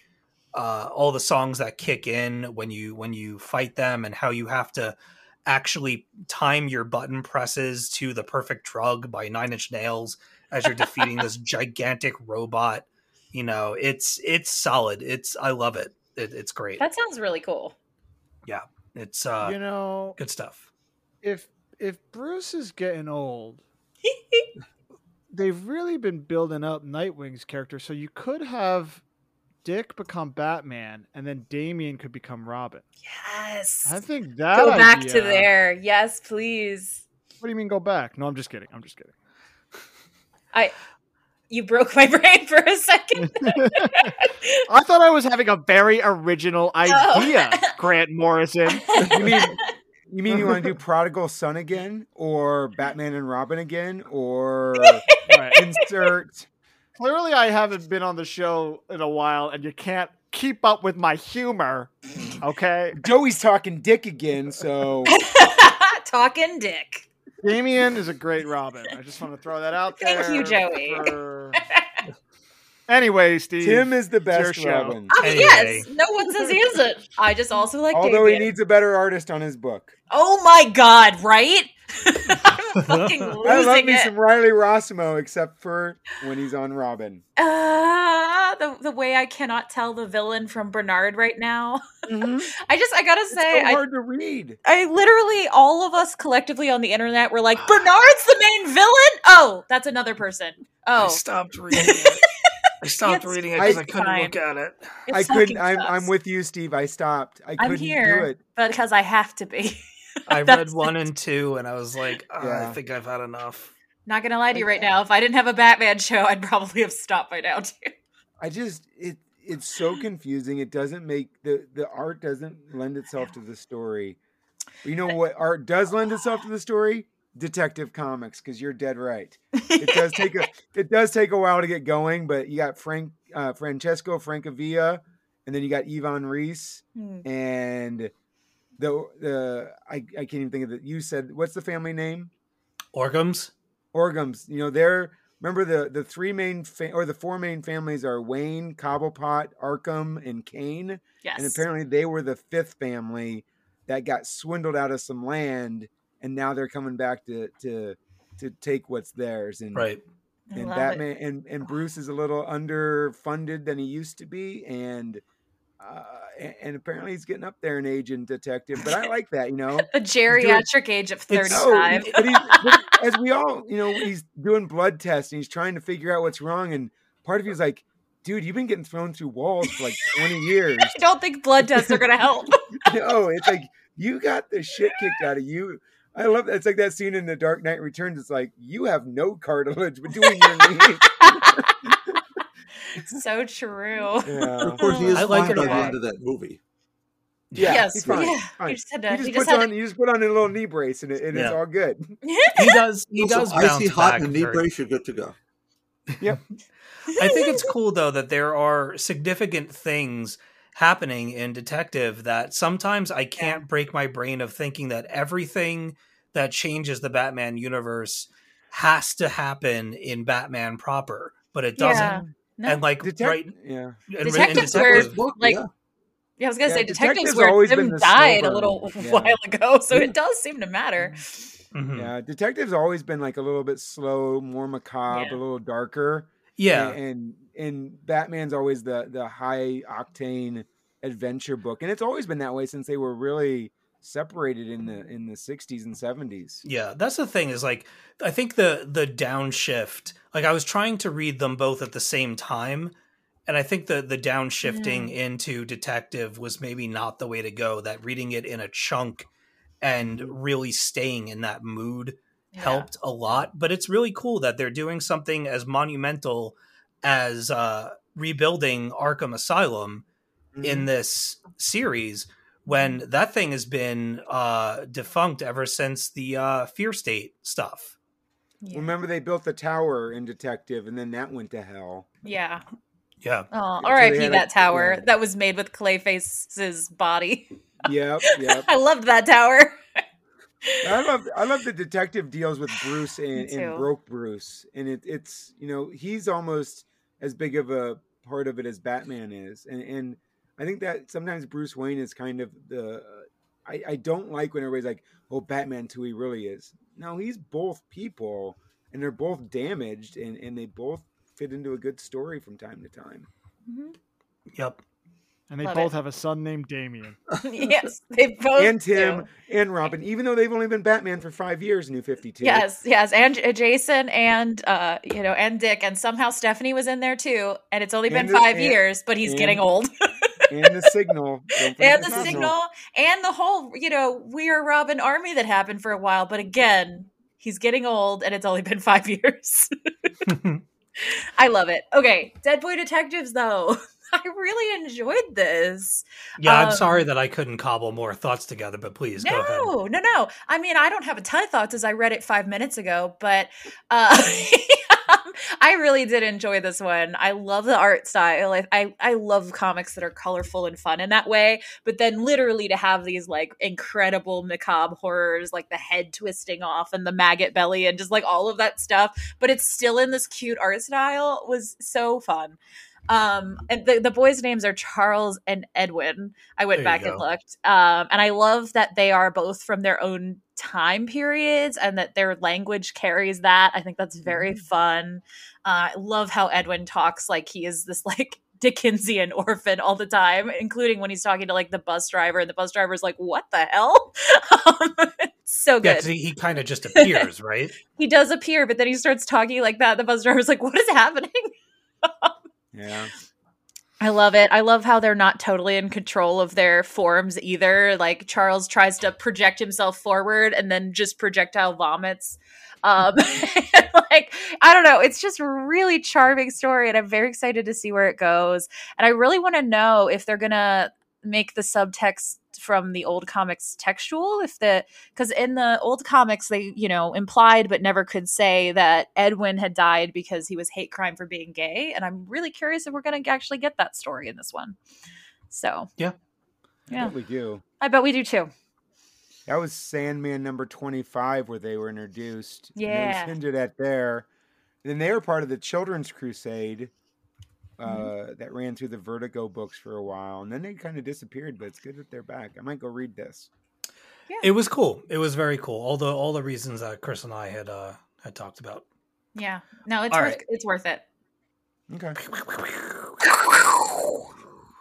That's Fun. it. There's news.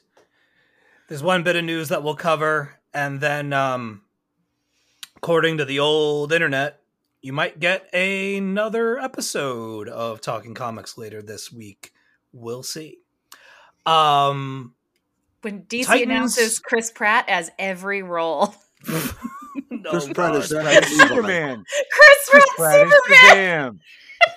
i DC mean has- somebody's gonna take over shazam right good lord Flash oh god Um, we do have some we do have some DC news really quick before we get out of here. Uh, Titans and Doom Patrol will be ending with season Ew. four on HBO Max.